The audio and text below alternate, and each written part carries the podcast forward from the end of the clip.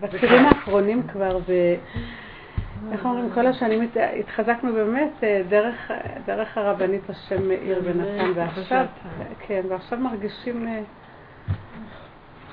תארך. כן, תרגיע. זה נכון? כן, לא יודע.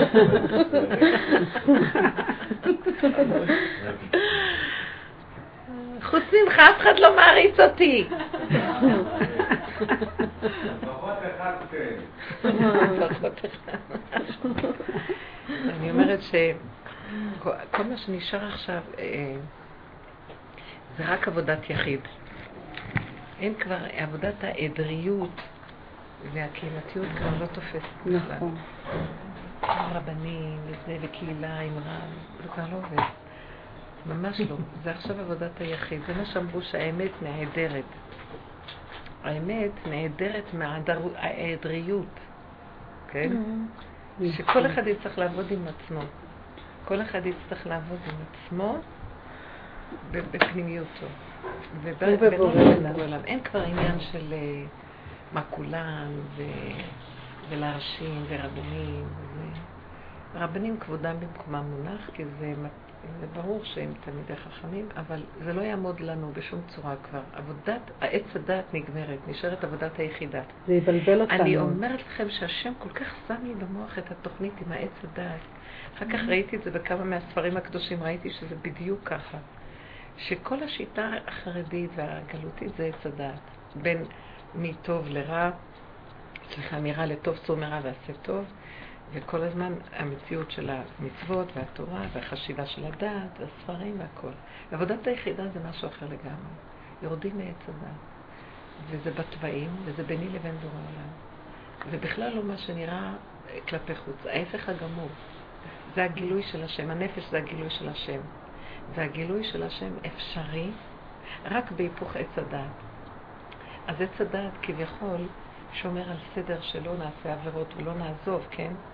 וזה מאוד מוזר. ברגע שאנחנו מפרקים את עץ הדת, אנחנו גם יכולים לפרק את התורה. כי התורה היא בעץ הדת, כרגע מה שיש לנו. וזה יהיה, זה יהיה רג, רגעים לא פשוטים שבנפש עוברים את הניסיונות. זה קו פנימי.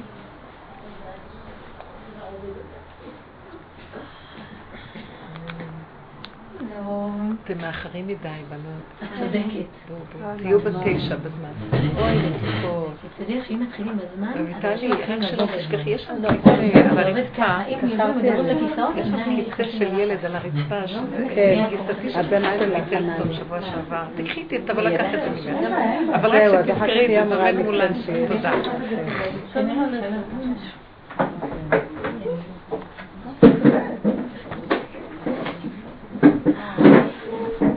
דיברנו על כך שעכשיו העבודה היא ממש מאוד מאוד בעבודת היחידה. בכלל לא שייכת לקהילתיות ולא לעדריות ולא לרבנים ולא... זה, זה משהו, הסוגיה אחרת לגמרי, עבודת עץ הדת. ואנשים נתחיל לעשות כך, תדעו לכם שגם גברים כבר מתחילים להיכנס לזה. כבר אין משמעות לכל כך הרבנים. אני רוצה להגיד בכל רם. חושב שיש משמעות לרבנים. לא, אני לא אומרת לא את זה פעם, אבל באמת זה כבר באיזשהו מקום... אנשים מתחילים לראות שזה חיצוני מדי, שזה לא אמיתי, משהו חסר פה. אז תבינו, מה שאני מתכוונת הוא שלא חלילה לבזות, חס ושלום, תלמידי חכם זה דבר גדול. ויש מצווה לכבד בעניין ההלכה, ועשית ככל אשר יורוך, אבל בעניין הנפש את לא יכולה, לא מבינים את הנפש ולא יכולים לתת לשאלה. ולא יכולים לתת שום הוראה לנפש. הרבנים לא קשורים בנפש. ועכשיו יורדים למדרגת הדת. ממש מנוגד, זה מה שאמרנו. אם אנחנו יורדים לנפש, אז עד כדי כך זה יכול להיות מנוגד, שאנחנו חלילה יכולים כאילו לעבור על עץ הדת, לעשות עבירה. אנחנו בקו הדק בין העבירה. שימו לב איפה אנחנו נמצאים. אנחנו נמצאים במקום שאנחנו לא... מפרקים את עץ הדעת טוב, עבודה שלנו זה עבודת היחידה. מפרקים את עץ הדעת טוב, כלומר את הצדקות. אנחנו לא רוצים להיות מוצלחים, לא רוצים אה, להיות בעלי מדרגות. אנחנו לא מחפשים, בוא נגיד, לא מחפשים את זה, מפחדים מהרצון הזה. מפחדים מהרצון של שלמות, של, של, של לעשות מצווה מתוך זה שאני אגיע לאיזה משהו, החיוביות. אז כי, כי הצד הימני הוא מאוד מאוד, הוא כיסוי מאוד מאוד גדול של האלוקות בחיוביות. החיוביות מאוד מטעה. אני מדברת לגבי עבודת היחידה ולגבי גילוי האלוקות. בטוב הזה אי אפשר לגלות האלוקות. אז חייבים לרדת מהטוב הזה.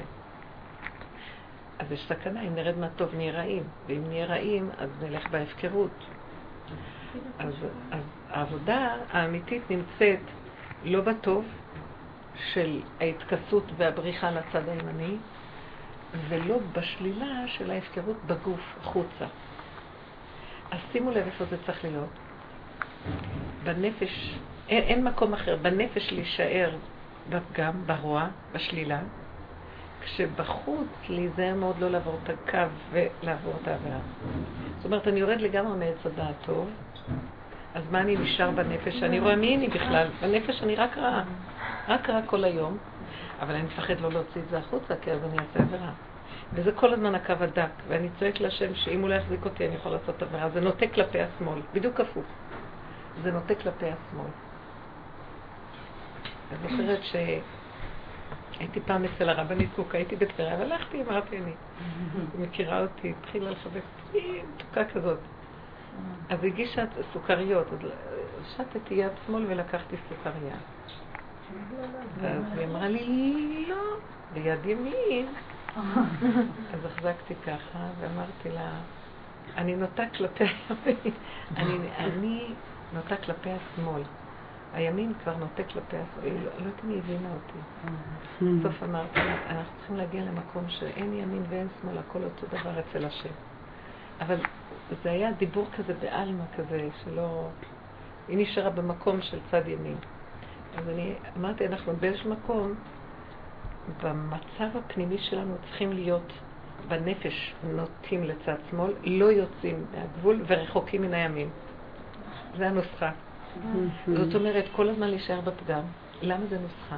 בגלל שאם אני נשארת בפגם, אז אין את הימין, את הגאווה, את המקום של האפשרות, ואז השם יכול להיכנס. אז אני בחרדה שאני פול על השמאל, אני זקוקה לו, אני צועקת כלל, שאני לא עושה את מעמד. וזה כל הזמן המתח הזה, עד שאני רואה אותו מחזיק אותי שם. זאת אומרת, לא מעניין אותי כבר, כבר להגיע להצלחות, לא מעניין אותי להיות צדיקה, לא מעניין אותי, לא מעניין אותי שום דבר. אם אני עושה, בוא נגיד, היה שיעור מאז יזיין בתמוז? לא. לא. אני יזיין בתמוז. יזיין בתמוז, קמתי בבוקר, אמרתי לה, אני לא רוצה לצום, לא יכולה לצום. כי אני לא, לא, לא מרגישה שום, שום קשר למושג, כאילו הדעת נופלת למושג של חורבן הבית, שבירת החומה, כן, חומה נפרצה. כלומר, אם אני עכשיו סוגרת את המוח ואין לי מוח, אין לי ספר, אין לי ידיעה שהיה כזה דבר, אין לי דעת כזאת. והדעת אומרת לי, היה סיפור כזה, ואז אני מתרגשת מהסיפור. כן, ואז... אבל אין לי כזה סיפור, לא זוכרת. אז אני לא יכולה לצור. אז בא לי מחשבה שיש גזירת חכמים. אז זה גזירת חכמים, אז זה יותר מצחן בעיניי. טוב, גזירת חכמים, יותר נראה לי דבר אמיתי, מה שלהגיד שאני נורא מצטערת על חורבן, על בקיעת החומה ונפרצה החומה וזה, ואני לא, אז אני מצד זה כן, בסדר. זה אתגר בשבילי להיכנע לרצון של החכמים. לא משום שאני משתתפת בזה, מצד ההבנה וה, וההתנדבות הרגשית. כי זה שקר, אנחנו לא שומעים. אז זה נראה לי יותר אמת. מצאתי שזה אמת, יותר נדבקתי בזה. וכשהחלטתי ככה לא הרגשתי בכלל שאני צמה, כי, כי זהו, הם, זה מצווה כזאת, הם אמרו, אני אעשה, ועשית ככל אשר יורוך. נגמר לי. זאת אומרת, מה רציתי להגיד? אז ראיתי שאני מקיימת את זה ממש לשמה. כי אני עושה תחקים, אמרו נקודה, לא בגלל שאני מבינה למה, לא בגלל שאת נדבת, לא בגלל שיש לי צער על החורבן, אין לי שום צער, אני לא מרגישה שום צער. יש דברים אישיים שלי שיותר יש לי צער, וגם בהם כבר אין לי כוח להצטער. וכל שכן על דבר כל כך ארטילאי שלפני שלושת אלפים שנה, או אלפיים שנה בית, שבאמת, אנחנו בשיעור האלה מחפשים את האמת, וזו האמת. נכון שמצד הצדק והשכל אני יכולה ללבות את הרגש כתוצאה מאיזו ידיעה, ואז אני אתחיל לבכות אפילו, כי אני יכולה לרגש את עצמי. אין לי בעיה. אבל באמת השם לא נותן לי כבר. אומר לי, זה שקר, שקר, את לא יכולה לעשות את זה. אז זה מאוד עזר לתפוס את הנקודה ככה וזהו. אם אנחנו נתבונן, מה זה מביא לנו הקו הזה של העבודה? לא בימין, להיזהר מן הימין יותר ממה שהשמאל. הימין הוא הכי משקר. כי הוא בא מצד הדעת, והוא גם מבין למה צריך לעשות, ואז הוא גם מתנדב להרגיש. אז הוא משקר לגמרי. ואז מי שמרגיש יותר, אז הוא יותר בעניינים, רואים אותו כצדיק יותר. ואז יותר יש משחק של צדיקים יותר, ומרגישים ורציניים יותר, ומבינים יותר, כל הסגנון הזה. וכאילו אלה שהולכים ככה, ככה לא נחשבים. ומצד שני, לא לצאת להפקרות של הגוף גם. לא, אז גמרנו, אז אני לא פה, אז אני פה. זה הקו הזה שאנחנו צריכים להחזיק. מטה כלפי שמאל, לא בשמאל. ומשם קשורים לבורא. זה המקום של זה הקשר בורא.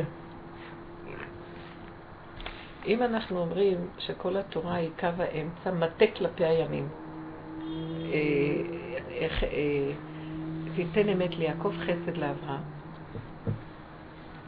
אז הקו האמצעי זה התורה, זה, זה האמת, נוטה כלפי החסד. עכשיו אנחנו צריכים, בגלל שהתקצנו ב, ב, בימין כל כך, אנחנו צריכים לכיוון לנטות לקו האמצע, לכיוון השמאל אפילו. כי, כי גם השכינה נמצאת בגלות כל כך, שזה לכיוון השמאל לרדת. וזה המקום.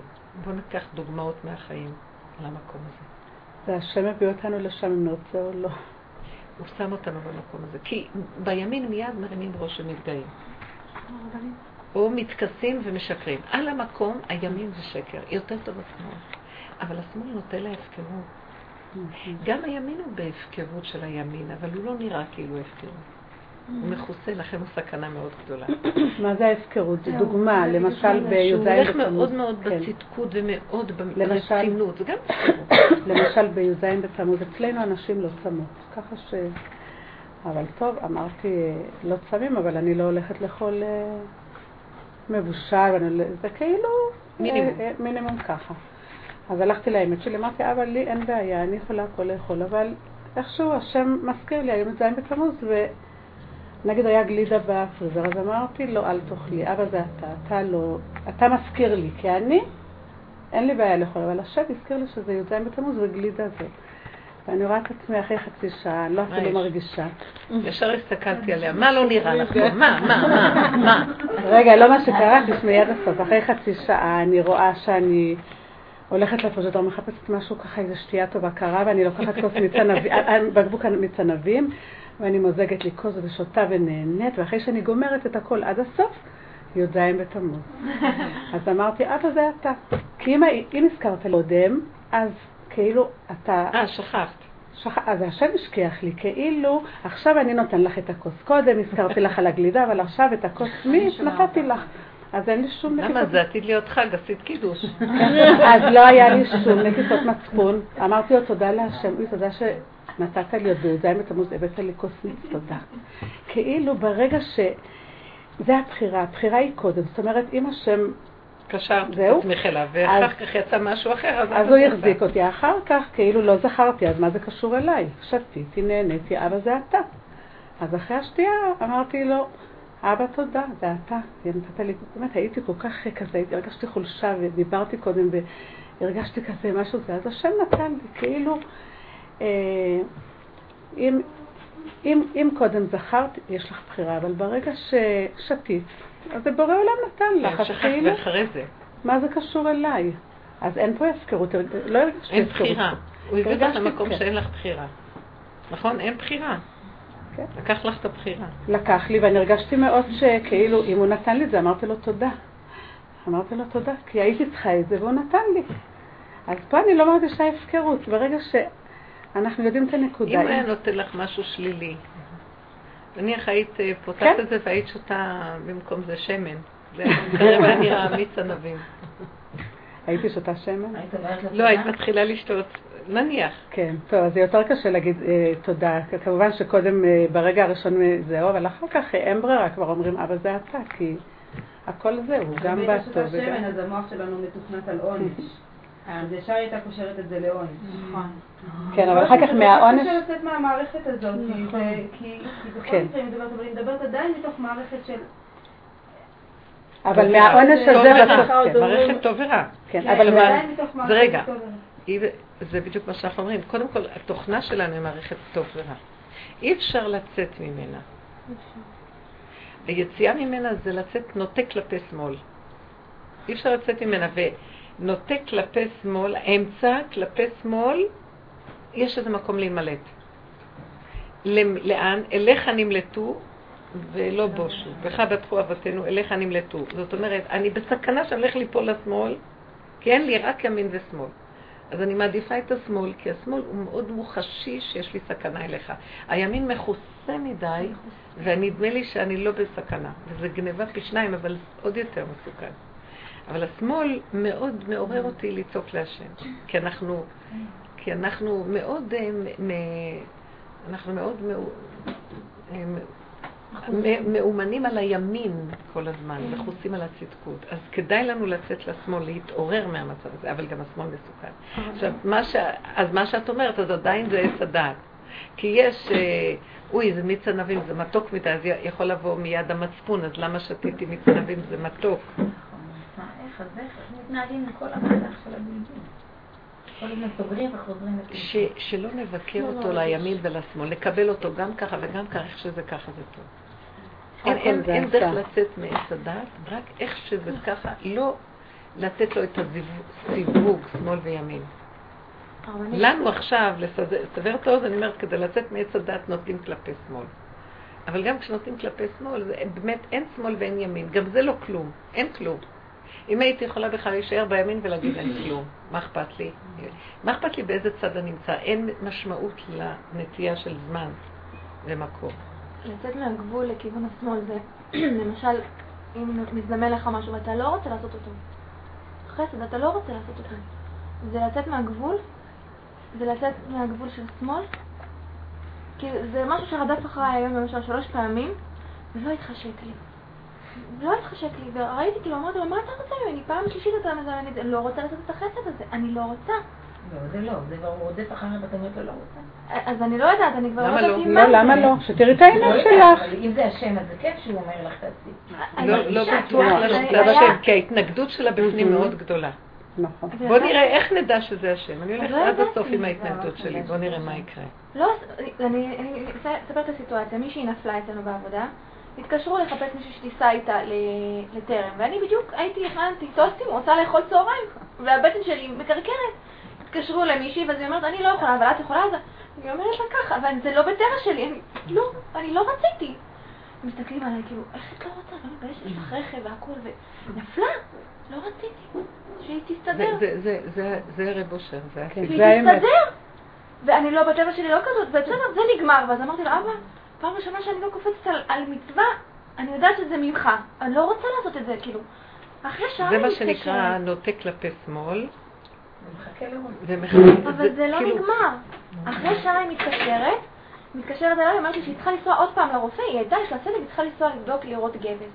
היא מנסה להגיד לי שכאילו, לרמוז לי שאני אקח אותה. ואני אומרת, הרפואה שלמה, והכל, ואני לא רוצה ללכת. ואני שותקת. והיא... גרחתי, הייתי אחרי האוכל, תצבעה, הייתי כבר בבירה, בבית, הכל. אחרי חצי שעה היא מתקשרת עליה שיש לה שבר, והיא צריכה שיביאו לה קביים מיד צרה. ואני לא רוצה ללכת להביא לה. היא לא רוצה, שלוש פעמים. ואני אומרת, ריבונו שלום, או שאני נהייתי מרשעת, אבל אני לא רוצה. לא שאת נהיית, היה בפני בדיוק. אני מרשעת, אני לא רוצה ללכת. אני לא רוצה, אני בדרך עושה את זה, אני לא רוצה. זה טוב, כי כל כך מחוסים אנחנו נשארתי שם, ואני אומרת, ואז הוא בא לי, אומר לי שלושת השבועות, ככה, אהבת חינם, מה קורה, דווקא בזמן הזה את הולכת הפוך, שצריך לקרב את המשך, ואני אומרת, כן, אני לא רוצה, אני רוצה... אתם יודעים מה זה אהבת חינם? שאני אוהב את עצמי חינם. בדיוק. שאני אוהב את עצמי, למרות הרע שלי בחינם. אז זה לא להגיד מה זה. זאת אהבת חינם הכי גדולה. רגע, אי אפשר, תקשיבו, אין לי... לא, השם סובב לסיבות כדי שהיא תגיע לאהבת חינם עצמית. שתאהב את עצמה למרות שהיא כזאת. כן. תהיה מפסיסים. לפעמים אנחנו כל כך מפוסים עם הפגר. לא עשיתי, מה קרה לי? לא קרה לך כלום, יצא האמת שלך. לא קרה לך כלום. לדאוג לעצמי, לנקות את הדירה, את רואה את מה שאמרת ככה? ככה אנחנו צריכים לעבוד. מטה כלפי השמאל, זה ביני לבינו, ולא להתבייש. כי כל מה שעשית עד עכשיו היה בינך לבין העולם בצדקות. וסוף סוף את מגיעה, מה שהתחלנו את השיעור, שכל עיקר העבודה, היום נגמר עבודת העדרים, העדריות והקהילתיות ורבנים וזה, זה חיצוני בדעת. היום זה עבודת היחידה, זה מה שנשאר, רק מדרגת היחידה, וכל אחד עם עצמו מול בורא עולם. אז נסגר החלק הזה והוא מראה לך את המקום הזה. אז מה שכל הזמן אנחנו אומרים, אהבת חינם, אהבת חינם לזולת, אז עכשיו אנחנו עושים את זה בצורה חיצונית, כי אי אפשר לתת לאף אחד שום דבר אם את לא נותנת קודם כל לעצמך, זו האמת. אז את כאילו בדעת יודעת, אז את משחקת אותה אהבת חינם, וכך אנחנו מאומנים לתת אהבת חינם. עד שיום אחד משהו מרגיז אותנו ואז משפריץ כל השנאה ונהיה חורבן בית המקדש. אז רגע, התשובה היא לחזור, הסוף מגיע, אנחנו צריכים להיכנס עד השורשים. מה השורשים? אני לא רוצה לעשות לאף אחד כלום, כי אני עושה את זה מהדעת. אני מכריחה את עצמי בו, בעוד שבנטייה הטבעית שלי אני לא רוצה. אבל הנטייה הטבעית שלי לא רוצה. זה לא לפי התורה, התורה צריכה שאני אתגבר לנטייה הטבעית. התורה של העץ הדעת, של תורת משה בגלות. אז אני לא רוצה, השם אומר, לא, היום את עובדת אחרת, כנסי פנימה, שכל הסירחון יצא, תריכי אותו טוב טוב, תשבי שם, תתבוססי שם, תכירי את עצמך. ותצעקי אליי ותגידי לי, זה מה שאני, אבא. אמרתי ככה. עכשיו, זה מה שאני, עכשיו, מה, מה מרגישים? שחרור מהשקר של הכיסויים, אבל עכשיו במקום הזה, זה מה שאני, בשלב הבא, זה מה שאתה. כי מה שאני, זה מה שאתה. אמרת לי, אם אתה רוצה, אז תקשיבו. בדיוק, זה מה שאתה. אני לא יכולה לעשות שום דבר שאתה לא. כל מה שאני, זה אתה. כל מה שיוצא פה, זה אתה. זה הגילוי שלך, אין לי מציאות. אין לי מצד עצמי מציאות, אז זה אתה. אז למה אתה נראה כך? אז רק אתה יכול. ואז זה נקרא חוצפה כלפי שמיא, זה השלב של החוצפה כלפי שמיא. אנחנו בעבודת הנפש, סגרנו עכשיו את עץ הדת, בעבודת הנפש, השלמה עם הפגם, ובסוף חוצפה כלפי שמיא. כלומר, זה אתה. אז אולי, בואי נראה את התקופה שראיתי שאני לא נותנת לילדים שלי לאכול. כשהם היו קצת יותר כאילו קטנים, ואז אמרתי, אכזרית שאת מותך. האמא המריבה? האמא המריבה. לא שאני לא נותנת להם, נותנת להם, אבל לשיטתי, אני ראיתי שאני נורא נורא עסוקה, ולא מספיק, ואני דוחפת, אין לי זמן. אז היה לי מחשבה, את לא נותנת להם לאכול, והיה לי כזה צער. אחרי רגע אמרתי, תלכי עד הסוף עם הנקודה שלך, את לא יכולה לתת, ואז פתאום צעקתי, אבל אתה לא נותן לילדים שלך גם לאכול. מה שקורה אצלי פה זה אתה. נכון. אז אולי תתעורר לתת לילדים שלך לאכול. אז הייתה לי תשובה נורא חזקה במוח. נכון שאת לא מציאות, ומה שקורה לך בנפש, בדעת בכלל אין בורא עולם, אז אנחנו מתבלבלים, אני, הוא, הכל שקרים. עד שאת מגיעה סוף סוף לאמת, פתאום את רואה את הפגם, תשארי שם. אז אל תצטערי, מצטערת, מצטערת, גם אחרים, אבל זה אתה. אמרת לו, אבא, זה אני, זה אתה לא נותן לילדים שלך לאכול. תראה כמה אנשים רעבים יש בעולם, ואין להם אוכל. אתה אבא שלנו, אתה אמא שלנו, וככה אתה עושה לנו. אז מזה נובע שאני לא נותנת לילדים שלי. ככה אמרתי. אז התשובה שהייתה, זה נכון. אז נו, יאללה, אז תיגל אותם. אז לא, המפתח אצלך לגול אותי מהמצב הזה. מה את רוצה שאני אעשה? תשלימי עם הפגם שלך. תגידי, אני לא יכולה אחרת. תהי בשמחה, תגידי, זה מה שאני, לא יכולה. ואז את גואלת אותי. אם את בשמחה, את גואלת אותי, כי בשמחה תצאו. אז אם את בצער שאת כזאת, זה כאילו האגו שלך עוד רוצה להיות מושלם. זאת אומרת, זה מה שאני, ואם זה אתה, אני אוציא אותך מהפגם שלך, זה הפגם שלך, אתה רוצה תתגלה בו. אני מוכן להתגלות בפגם אם את לא תפריעי לי במסכנות, בדיכאון שלך. תסכימי, תקשיבו עד הסוף. תסכימי. עכשיו שאת מסכימה ואת מרפאה, הוא גואל את עצמו, אבל באמת זה הוא. עכשיו שאת אומרת, וזה נקרא אהבת חינם. אהבת חינם נובעת מזה שאני לא כועסת על עצמי שום פגם, ואני מוסרת לו את הכל. ואני אוהבת עצמי איך שאני, הבעיה לא שלי בכלל. אני בחרתי להיברות פה, אני בחרתי את כל המהלך הזה ולכל מצדות. זה כל סיבובים שאתה מסובב לי. בסוף זה התוצאה שלי ואני יושב ובוחר, בגלל זה אין גאולה. אנחנו כל הזמן בורחים שאנחנו לא ואנחנו לא. הגנוב העץ הדעת הזה. אז הוא רוצה תשארו עד הסוף, תגידי לא לחסדים, תסגרי, תסגרי, תסגרי. ואחר כך יבוא לך מחשבה, מה זה אני? לא, אבא זה אתה. אבל אתה לא יכול לגאול את עצמך, אני לא אגאל אותך. איך? אם, אם זה אני, תני לי להיכנס לסדר, את מפריעה לי להיכנס לסדר. בזה שאת עוד בצער ממה שאת רואה. אתם פרסמות על האוטובוסים. רגע, זה מהלך מדי, זה מהלך מאוד עמוק, בנות. אל תהיו שטחיות פה, תיקחו את זה בפנימיות. זאת אומרת, בעץ הדעת אין בכלל מה לדבר. עץ הדעת בכלל מה לדבר. בורחים מהרע, הולכים לטוב, בתואנות שונות של המוח. מה התואנות השונות של המוח? אהבת חינם, לעזור ליהודי, לדחוק את הנפש. בכלל אין נפש, ורק המוח נותן את הכיוונים מה ללכת. ככה עבדנו כל הזמן. עכשיו אנחנו סוגרים את המחלקה הזאת, מתחילים להיכנס לנפש, רוצים את האלוקות. איפה האלוקות? באמת. איפה האמת? בנפש. איפה הנפש? בפגמים, בשלילה. יצר לב אדם רע, רע כל היום. מחשבות ליבו רק רע כל היום. מה לעשות שם? לגלות את זה להשם. אז אני כאוב. אז אני פתאום לא חדמה, זה לא אני, זה אתה. כל הזמן כאבים, כאבים, זה אני לא נותנת לידים שלי לחול, אני כזאת אכזרית, אני... ואחד אני אומרת, זה כבר לא מישהו אחר אכזרי, מה הם רוצים ממני? זה אני, אחר כך אני אומרת לו, יום אחד נמאס לי, אבל זה אתה.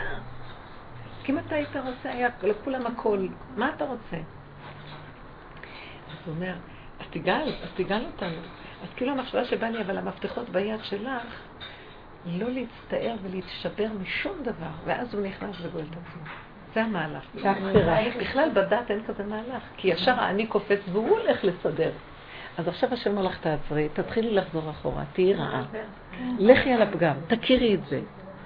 והרבה מקרים קראו לי כשהתחלתי בדרך כך בכיוון שהוא נתן, סיפורים מאוד קשים, סיפרת לכם מהחום של הילד שחשבו שיש לו, לא, כל מיני דברים שהייתה כאן איזו אישה ולא. היה לי גם כבר השבוע קצת קשה, הילד שלי נדרסתי בדיונה. מה? כן, חושבת הילד. אתם יודעים, יחמוד איזה. זה כאב לי, כאילו, יום שלי שעבר, והיה לי כאב כזה של אותו רגע. שישי? כן, הוא גלד יצא לבית חולים. מה קרה לו? כל הפנים שלו, אותו רגע. איפה, שם בטלפון? לא, פה, בירושלים. אני קצת לספר, כי מתרגשת, כי היה לי את ההערה הזאת.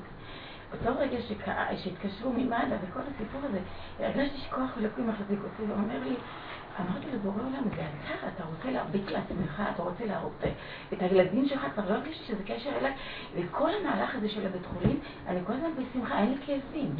אין לי כאבים, יש לי מאוד כאבים. אבל כל הזמן הרחקתי את הצער, והכנסתי את השם, אמרתי לו, זה לא ייתכן, זה רק שלך. כמה אפשרות לסבור? מה? וראיתי איך שזה, כאילו אני בבית חולים, וטוב לי, טוב לי, טוב לי, רגוע לי. יש מכונות של קפה קטנות.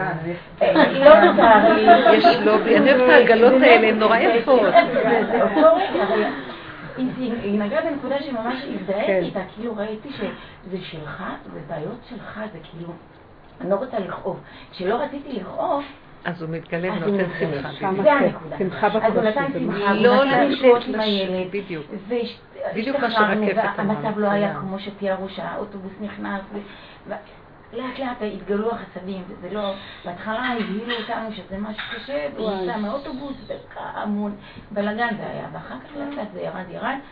וכל הזמן ראיתי כשאני מצטמצמת, בהתרחבות של הרגש והפחד והדאגה מצטמצמת ואומרת כאילו לא שלי, לא שלי כי מישהו נכנס, מרקיע, מרקיע, מרקיע ומחמק וממש עוטף אותך, עוטף אותך לא להבין ואפילו היה לי עוד אפילו שמחה וישבתי ואת יכולים גאולה כזה שאתה עוד קפה ומרגישה כאילו משהו מהצד כזה מקסים, מקסים ושם השם ייכנס ומסדר את הכל כן, ככה ראיתי היה לי גם חוויה זה מה שרקפת עשתה אני רוצה להגיד לכם על מה שהיה מרקפת זה בדיוק זה בדיוק זה, וזה כשנכנסים בעומק שלה, באמת באמת, זה הכרטיס כניסה.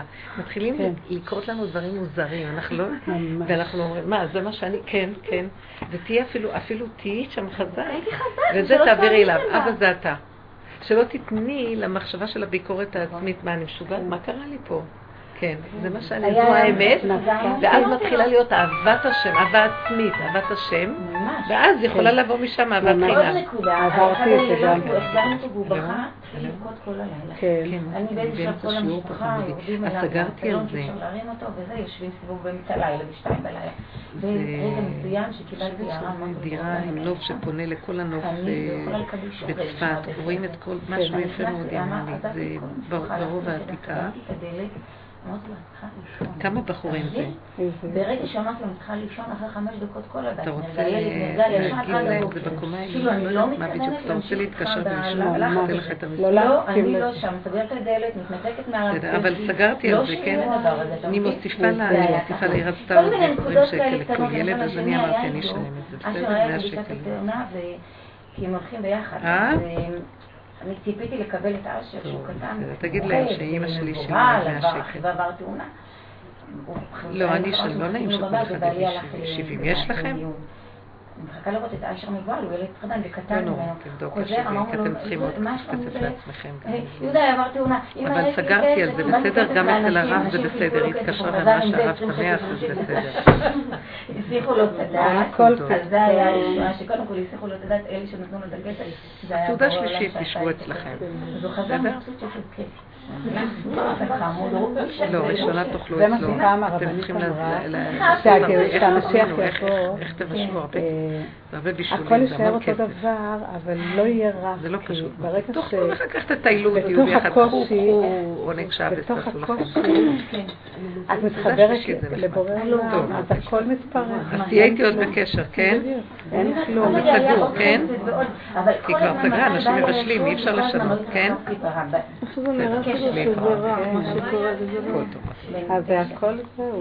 היה לי ביום ששנסעתי לכותל, ופתאום אני הייתי מאוד עייפה, אז אמרתי, יש לנו אוטו ישר מבית לבית. אמרתי, טוב, אני ישן בדרך. כנראה השם רצה שאני ישן, כי מתוך השינה שהתעוררתי, ככה נרדמתי על האוטו, ופתאום, בום בום, יריעות. האוטובוס מתנדנד, האוטובוס הולך פשוט ליערב, משהו לא נורמלי, ואני התעוררתי ככה, ואני שומעת שהנהג אומר, כולם לשכב על הרצפה, ואני רואה אנשים כבר על הרצפה, כולם על הרצפה. זה קו? זה היה קו... שתיים? לא, זה פרטי מרמות, הוא נוסע דרך הערבים שמה.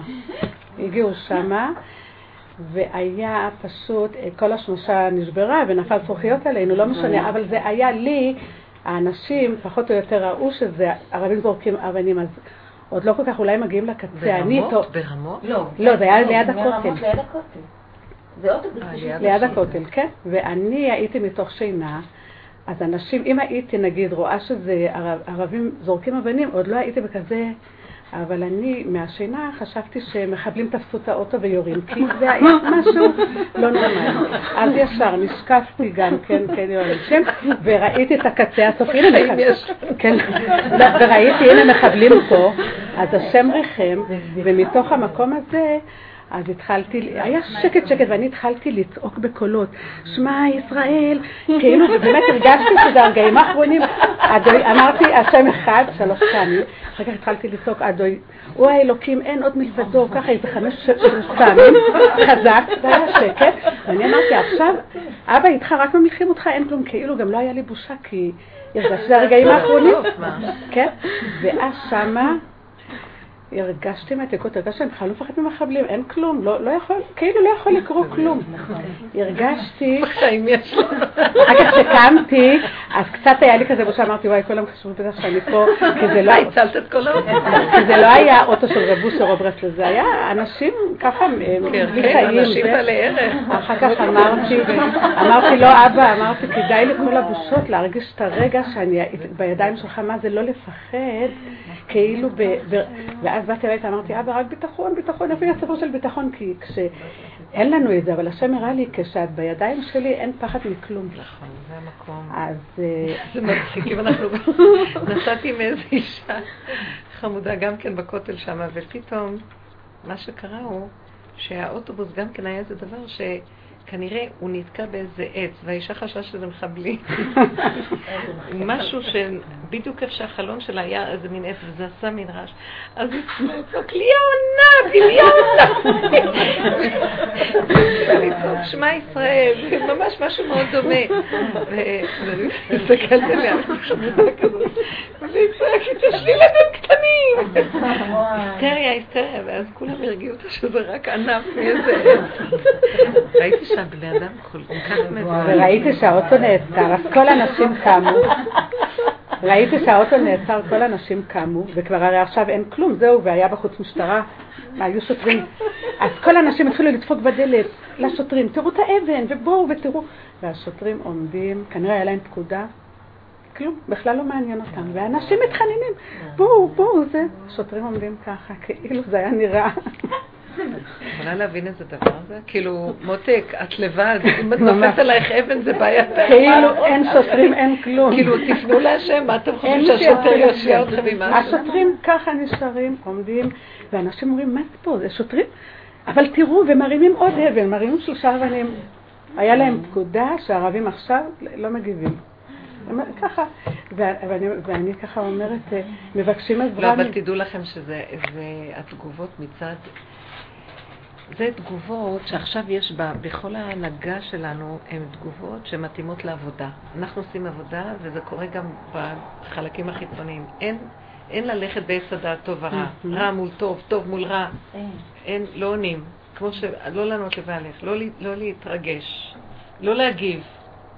שימו לב לכל ההנהגה הזאת שהערבים עושים שטויות פה, ממש, לא מגיבים. לא נותנים להם, לא רוצים אחריהם, לא, תופסים, לא מפחידים אותם.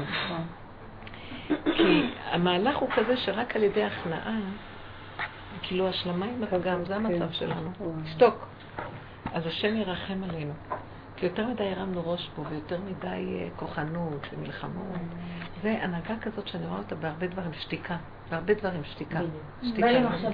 בהרבה דברים של הנהגות צבאיות, וזה... שימו לב מה קורה שתיקה. זה מעט הדעת, נכון? שבא למחשבה, אמרתי לברון, למה זה עוד תשובה שלה? שימו לב מה שהיה עם הספינות האלה, הלא... איך לא? שככה היה צריכים לנהוג, באה ספינה מאיימת על, על גבול ישראל, מה? וכל העולם געש עלינו, וזה לא כיוון טוב. נשתוק כל העולם. כדי אז יצא כל מה שיצא שהרגו ונהיה ספינה, והרגו. היה צריך לשאיר את זה ברמה כזאת של... לשמור על קור רוח, לא להתנהג ברמה כזאת. כן, לא, לא ללכת ברמה של חם ומבצעי כזה ולא כלום. איך, אבל... כן, לתת להם להיכנס, לתת להם להיכנס וללוות אותם עד בפנים. כאילו לתת את הנקודה, לתת, בהכנעה. כן, זה הנקודה של לצעוק להשם. אבל זה הנקודה, להסתכל על הרע ולא להתרשם ממנו, לא להתפעל. זה בדיוק הנקודה שדיברנו פה בשתי... לא להתרשם מהרע הזה שאת נבהלת מהילד, לא להתרגש מהזה שירה את עצמה כזאת, מה זה זה זה. אבל אולי דווקא פה הייתה ההתרגשות לא להתרגש מהביקורת, כי זה מה שאנחנו יותר מפחדים. נכון, בדיוק. אם לא נשמרנו אז, אז גם אחרי, אותו קו, אז נפילה אחר נפילה, לא חשוב. אבל מלכתחילה היה כדאי לעצור את זה בנקודה הזאת. עכשיו, שזה היה ככה, אז לא להתרגש, אבל אנחנו כן מתרגשים. למה, נתת לעצור מקורות? למה? למה את חושבת שזה? לא, אני לא חושבת, זה פשוט, אתם רואים איתם העבודה, שזה כאילו... זה לא דעה שלי פה, אני מדברת עכשיו כלל של העבודה. בנפש כמעט אומרת. כלל העבודה. הכלל של העבודה זה לא להתרגש. השוטרים מראים לנו לא להתרגש. מראה לאבן והוא לא מתרגש. מה הוא יעשה כבר? היא רואה את הרע שלה ולא להתרגש. לא להתרגש מהרע. אבל אולי, למה בהשתיקה הזאת של המדינה? כי יותר... כי נורא מתרגשים את זה שכל העולם רואה את זה. הרי מה היה פה? היה פה... זה לא נכון, יש פה איזה נקודה. אז תעני לי עכשיו... רגע, תעני לי מצד העבודה, לא מצד הדעת. לא, מצד העבודה. מבינות את ההבדל? יש איזה נקודה שכל הזמן כאילו... נורא מסתכלים מה חושבים, ונורא זה דברים שקורים בכל מדינה אחרת. בא לי מרוסיה, אומר לי... מישהו בא, ישר הורגים אותו, אין שאלה בכלל. זה לא, איפה הורגים? לא, אבל לא, זה לא נכון ששם הורגים אותו, זה כך צריך להיות, זה גם לא נכון. זה לא שצריך להיות, אבל זה עובדה שמי שבא עושה דבר עם השלמה מלאה, אין עליו את מה שבא מישהו ועושה הכל עם כפפות שלי. כן, זה נובע מזה שאנחנו הולכים בצדקות. פה אנחנו רוצים להיות טובים בעיני האומות. אז את אמרת, אז אם כן נלך איך שאנחנו ונצמצם, נצפצף עליהם, אבל אנחנו לא הולכים איך שאנחנו. אז נכון, בדיוק. אז זה כאילו, אנחנו מחפשים עכשיו את דרך העבודה. בדרך העבודה, אם היינו נוהגים מלכתחילה שהם באים לא להתרגש מהרע. בוא נתפוס את הנקודה שלא להתרגש מהרע מהקו הראשון. לא שנגיע אחרי עשר קווים מה עושים עכשיו. מהקו הראשון לא להתרגש מהרע. אם היינו נוהגים במקום הזה שלא להתרגש ולהעביר, אבל אם היינו עובדים נכון, להעביר את זה להשם, כאילו לא ללכת בכוחנות. ומה שהם עושים בעולם השכלי, זה לא עולם שכלי של דעת. זה עולם, מה שנקרא, שמתחילה להיכנס לעולם התודעה של האמת. גם בעולם החילוני. יש הנהגה של תודעת אמת. כמו שרוצים שיהיה שווה לכולם, ושלא יהיו מעמדות, וכמו שהם התרגשו מהספרדים אשכנזים אצלנו, שזה למה זה ככה, זה לא צריך להיות ככה. העולם חודר לאיזה נקודה נכנסת, נכנסת הערה מהעיגול של השתוות הצורה. שבעצם השם לא רוצה שככה יראה העולם. מה זה השתוות הצורה? אין טוב ואין רע, כולם שווים. זה, אז למה את מתרגשת מהרע? נכנסת לעולם תודעה כזו. זה כתוצאה מהעבודה שנעשית בפנים, בתוך הנפש הרבה של אנשים שעובדים. עכשיו, אם אתה לא מתרגש מהרע, אז למה אתה רץ להתקיף? למה אתה עולה על ספינה עם... למה אתה עוצר אותה ברמה של כאילו חימוש? להוריד מטוס, להוריד... כמו איזה פעולה צבאית. תביני עכשיו מה אני אומרת. למה את נותנת ממשות של רע? אפילו אם יש שם אנשים שיש להם רצון רע. אל תתני להם ממשות בכלל. אחרי כמה זמן יגילו שם, יעשו מה שיעשו, יעבירו את הצורה. לא חשוב, אפשר היה ללוות אותם לפעמים עם חיילים, לא יודעת מה, אבל לא חשוב. אני מדברת על העיקרון. לפרק את הנושא הזה של ה... שאנחנו מראים עמדה של כוח ופחד. כי פעם ככה עבדנו, ואז ערבים פחדו מזה, פחדו, וככה הם... עד שיום אחד הפחד הזה עולה להם על הראש, וכל העצבים שלהם יוצאים עלינו. ואנחנו בסכנה מאוד גדולה. אז עכשיו ההנהגה לא להגיב. לא, לא, לא להגיב למהלך הזה. זורקים אבנים על אוטובוס, לא להגיב. לא להגיב על הנקודה הזאת. זה תיקון מאת השם על המצב של הכוחנות, כוחי ועוצם ידי שעל הקמת המדינה הזאת, וכל העניין של הציונות. הכוחנות פה מאוד מאוד גדולה. הכיבושים, הכל, וככה אנחנו הצדקנו את זה גם. אבל השם לא רוצה את זה בכלל. הוא לא רוצה את המהלך הזה. אז אפילו שאת אומרת, ברוסיה בטח, בטח שהם עושים מה שהשכל הישר אומר, השכל של עץ הדת טוב במצב, מה שהם משדרים שזה טוב, וככה הם יוצאים לעולם ולא אכפת להם מאף אחד. אבל השם לא רוצה מאיתנו את הטוב ואת הרע, את ההנהגה של השכל. אז המפסיקה של עכשיו היא ספיקה פשוט מפחד מהאומות. אין משהו אחר. כן, זה חיצוניות. אני מדברת, זה הנהגה יותר טובה מההנהגה של כוח. היא אפילו שיש בה אינטרס מסוים, מהצד של הגילוי של האמת האלוקית היא יותר טובה. מהכוחי. ולמה? כי אז השם מרחם על האוזלת יד שלנו, כי הכוחנות הזאת מרגיזה. כי כוחנות יכולה להיות רק מהשם שהוא נותן את הכוח לדבר, ואנחנו הולכים הרבה מדי עם כוחנות, והוא מבלבל להם את השכל, הכל מתבלבל במקום הזה של כוחנות, עושים כזאת פעולה שנראית, היה צריך להביא קומנדו, להביא זה, ולא היה בזה כלום, שהיה צריך כל כך להעמיד כזה תרגיל וכזה, כאילו מבלבל אותם, מי החליט בכלל כזה תרגיל? אבל אנחנו לא יותר בפחד, בגלל הטבע שלנו, לא יותר בפחד לפעול בתוך התעקות של השקי, יש לנו כזה כאילו שאנחנו רחמנים יותר מכולם, יש לנו גם מקום כזה שהוא נוטה לימין כל הזמן, שהוא גם בין שקר. מי זה אנחנו? לא, כל, הזה, כל ההסתכלות של, של עם ישראל על עצמו, אפילו בחילונים, יש איזו הסתכלות של חיובי כל הזמן. זה מה שאני אומרת. שהצד הזה ככה, או שאנחנו הולכים בכוח, או שאנחנו הולכים בחיובי. שימו לב, זה עץ הדעת. אז לא זה ולא זה, זה המקום של השתיקה. לא לתת ממשות וכוח. והם תופסים את זה. הם תופסים את זה. בכלל, אני, אני רואה שזו הנהגה שבפוליטיקה קצת, באיזשהו מקום, הם תופסים את הנקודה הזאת והם משתמשים בה היום. זה מעט השם. ההלקאה בתקשורת הייתה על הנקודה הזאת שכאילו עשו מזה עניין, שבכלל זה היה עובר בשקט אם לא... נכון, בדיוק, בדיוק. אז כל פעם זה יכול להיות הלקאה, זאת אומרת, על צד אחר, הצד שמדי הרמנו כוח בכוח, או מדי שאנחנו מתחנפים לאומות וכל זה.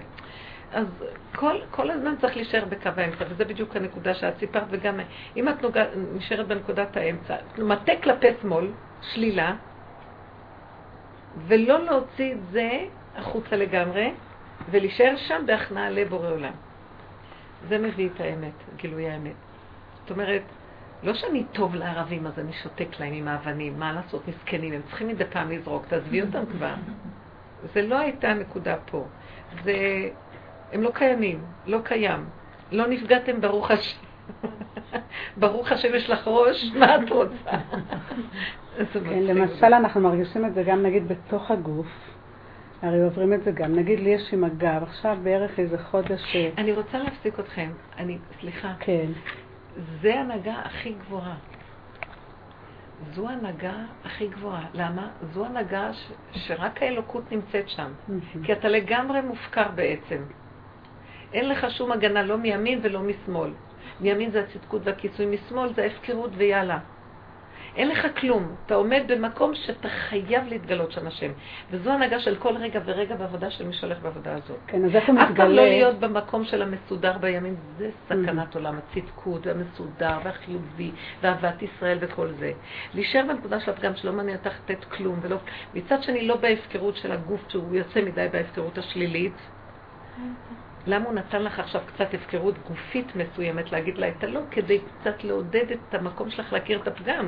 לפעמים הוא צריך לשבור אותנו לנקודת טיפת עבירה מסוימת כדי שנכיר את הפגם שלנו, אבל באמת כל הזמן להישאר במקום הזה, ואז את חיה עם עצמך בסכנה ואת כל הזמן נזקקת לו, וככה לחיות עם הילדים, עם הבעלים, בכל דבר. זה העיקרון. הוא נותן לי, הוא נותן לי את זה בגוף, בגוף עם הגב למשל. אז אני מרגישה מאוד שככה, ברגע שאני, הוא נותן לי, פתאום מרגיע לי, אני עובדת, אם אני טיפה, אני צריכה לעבוד כמו גולם, אם אני טיפה, אה, קצת, אפילו בדיבור, אז ישר אגב, או, כאילו אני... אה, מה נגיד, תוסע? זה קו כזה דק, כן, שמה? אז תפסתי שאני חייבת ככה לחיות, ושמה, אז, אז אגב שלי אני גם יוצאת וצורדת והכל, אבל מה כמו... גולם כמו אחד חלילה שחריר, הוא המוחי, הוא... חביבי, הוא חלם. כך אני מרגישה. לעומת זה המציאות, זה חלום. מחלצלים, אני רוצה לרדת... אבל אין, אין, אין טוב, אין רע, אין כן, אין לא... כלום, כלום.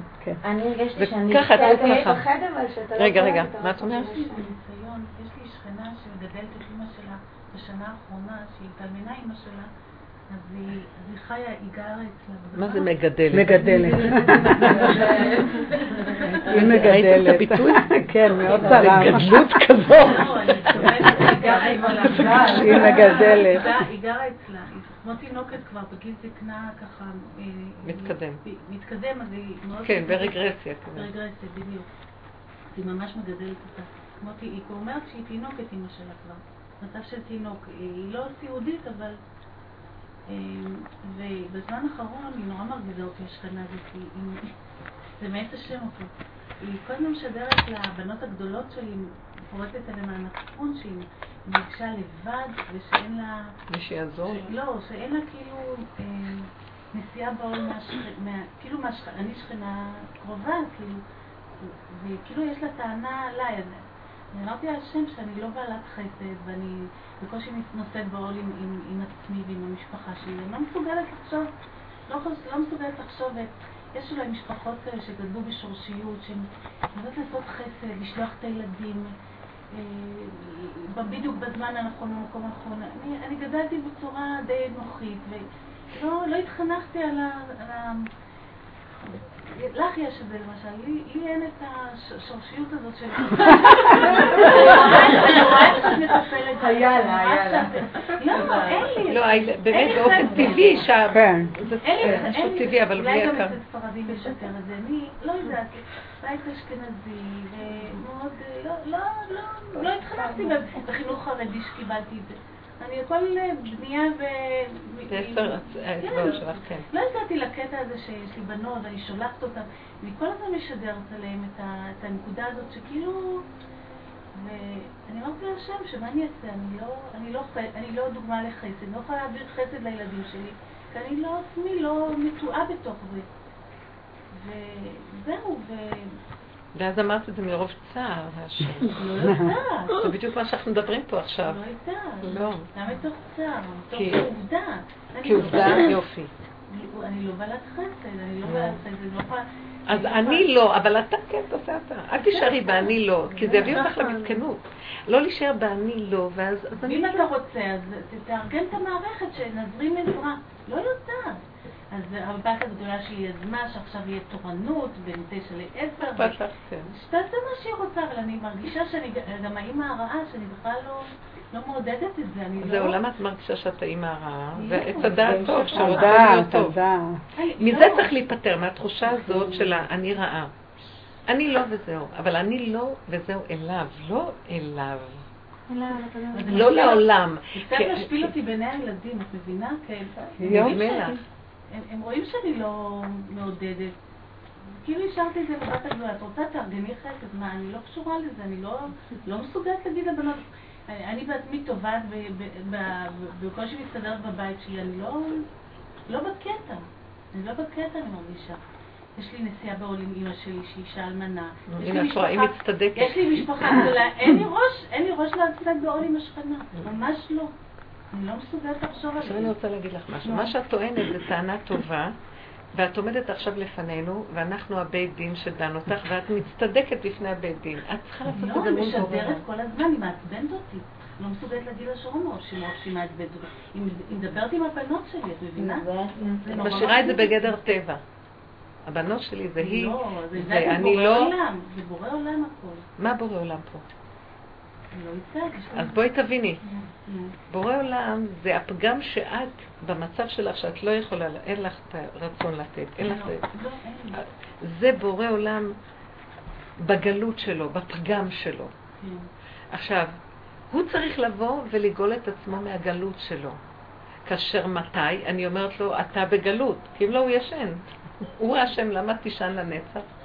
אז הוא צריך להכיר את הגלות שלו, אבל אני מפריעה לו לבוא, לגאול את עצמו, כי אני מאוד עוד עצובה מזה שאני כזאת. האני יושב לו בפגם במקום בורא עולם, תפנה לבורא עולם, תגיד, זה המצב שלי, זוז. קח את האני אליך ותמלוך באני הזה. אז מה האדם עושה? האני מתחיל להצטדק, חבר'ה, אני לא יכולה, אני לא מסתדרת עם מה שיש לי, איך אני אלך לעשות עם השכנה חסד? תשמעי, אם הבת שלי רוצה ש... את מבינה? זה, זה ממשיך, זה נשאר ברובד הזה, וזה הטבע. אז אנחנו, זה הצדקות שמסתתרת מאחורי זה שהיא כבר באמת ברפעון, כי אין לה כוחנות, אבל עוד לפני שהיא תשבוק לכל חיים, לשבוק לכל חיים, מה שאומרים, לפני שהיא תמות, היא עוד אומרת, רגע, תבינו אותי למה שאני לא יכולה. היא מזמנת לי. אה? היא מזמנת לי. מתנצלת. בעצם ההתנצלות הזאת היא בעצם הקטרוג הכי גדול. נכון. כי זה שקר. מה שקר? לא שהיא לא יכולה, זה שקר. לא שאין לה כוח לעשות כלום, זה שקר.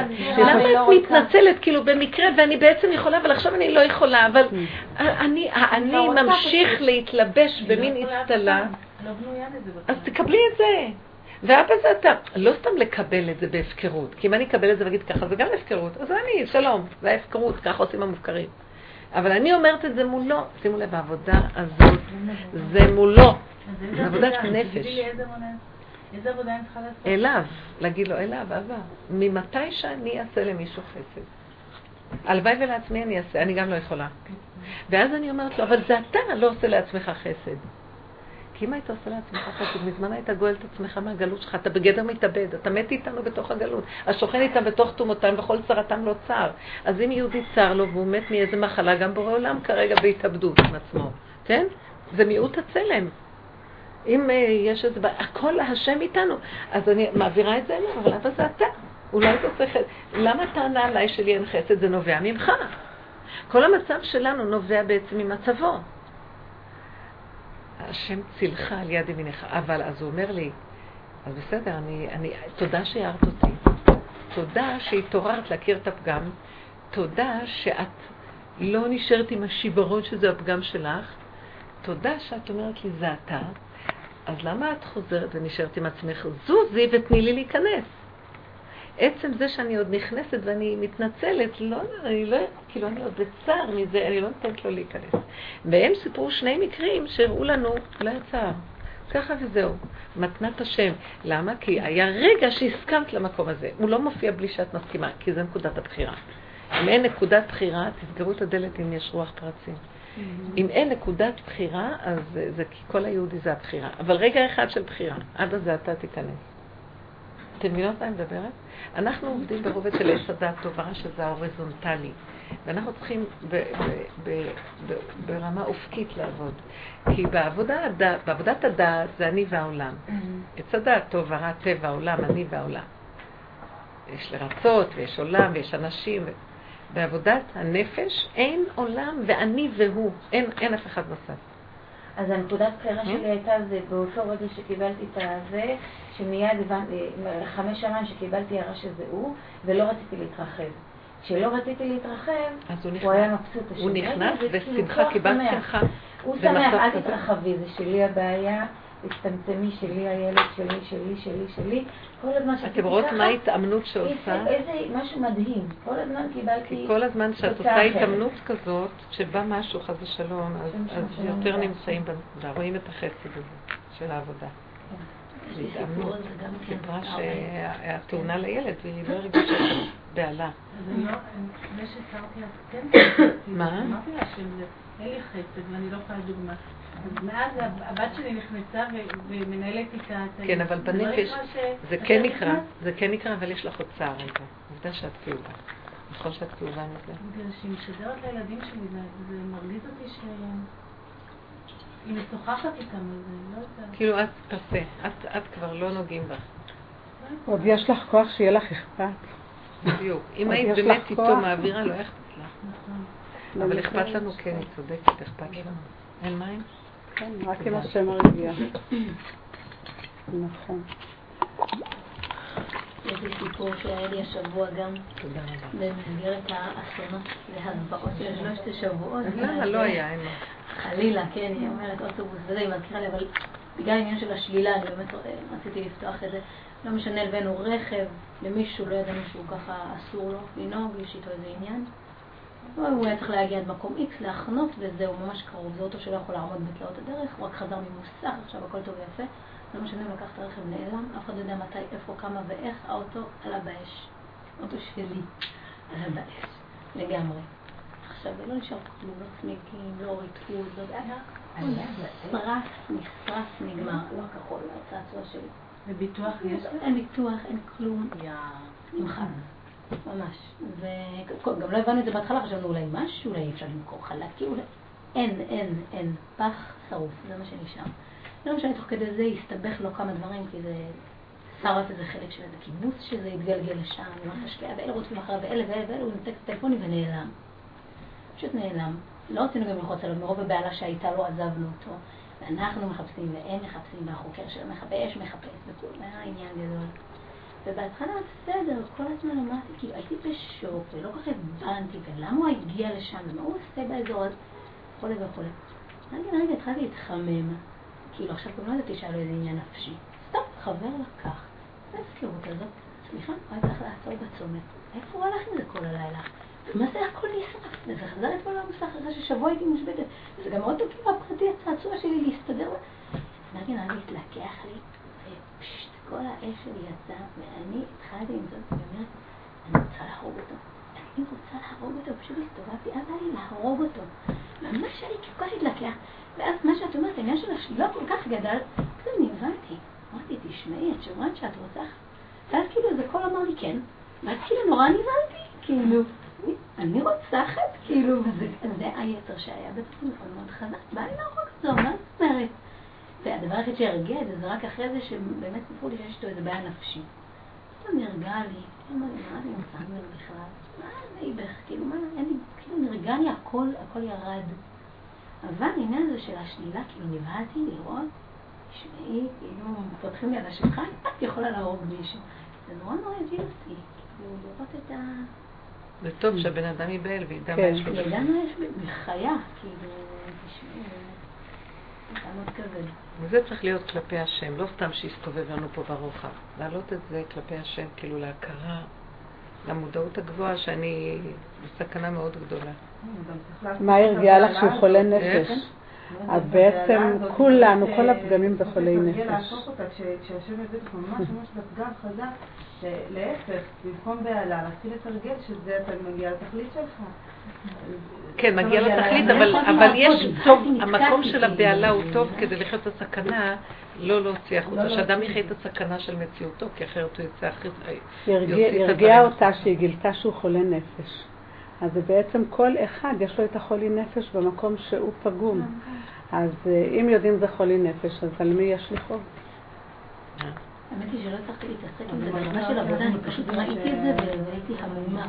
כאילו מן הגלות, אני יותר מבינה, יותר צדיקה, ופתאום את רואה. וואי, איזה מנדרה. משהו מפחדים. כאילו הפגמים שלנו זה דבר מבהיל, אני אומרת. כאילו לראות את כמה אתה... זה באמת, אם היינו יודעים איזה פגמים שוכבים שם, אנחנו מאוד מכוסים, מאוד מכוסים. ביהדות בכלל. היהדות החרדית הכי מחוסה, כי עץ הדת לא נותן, העבודה של עץ הדת לא נותן, כן, מצד התורה וזה.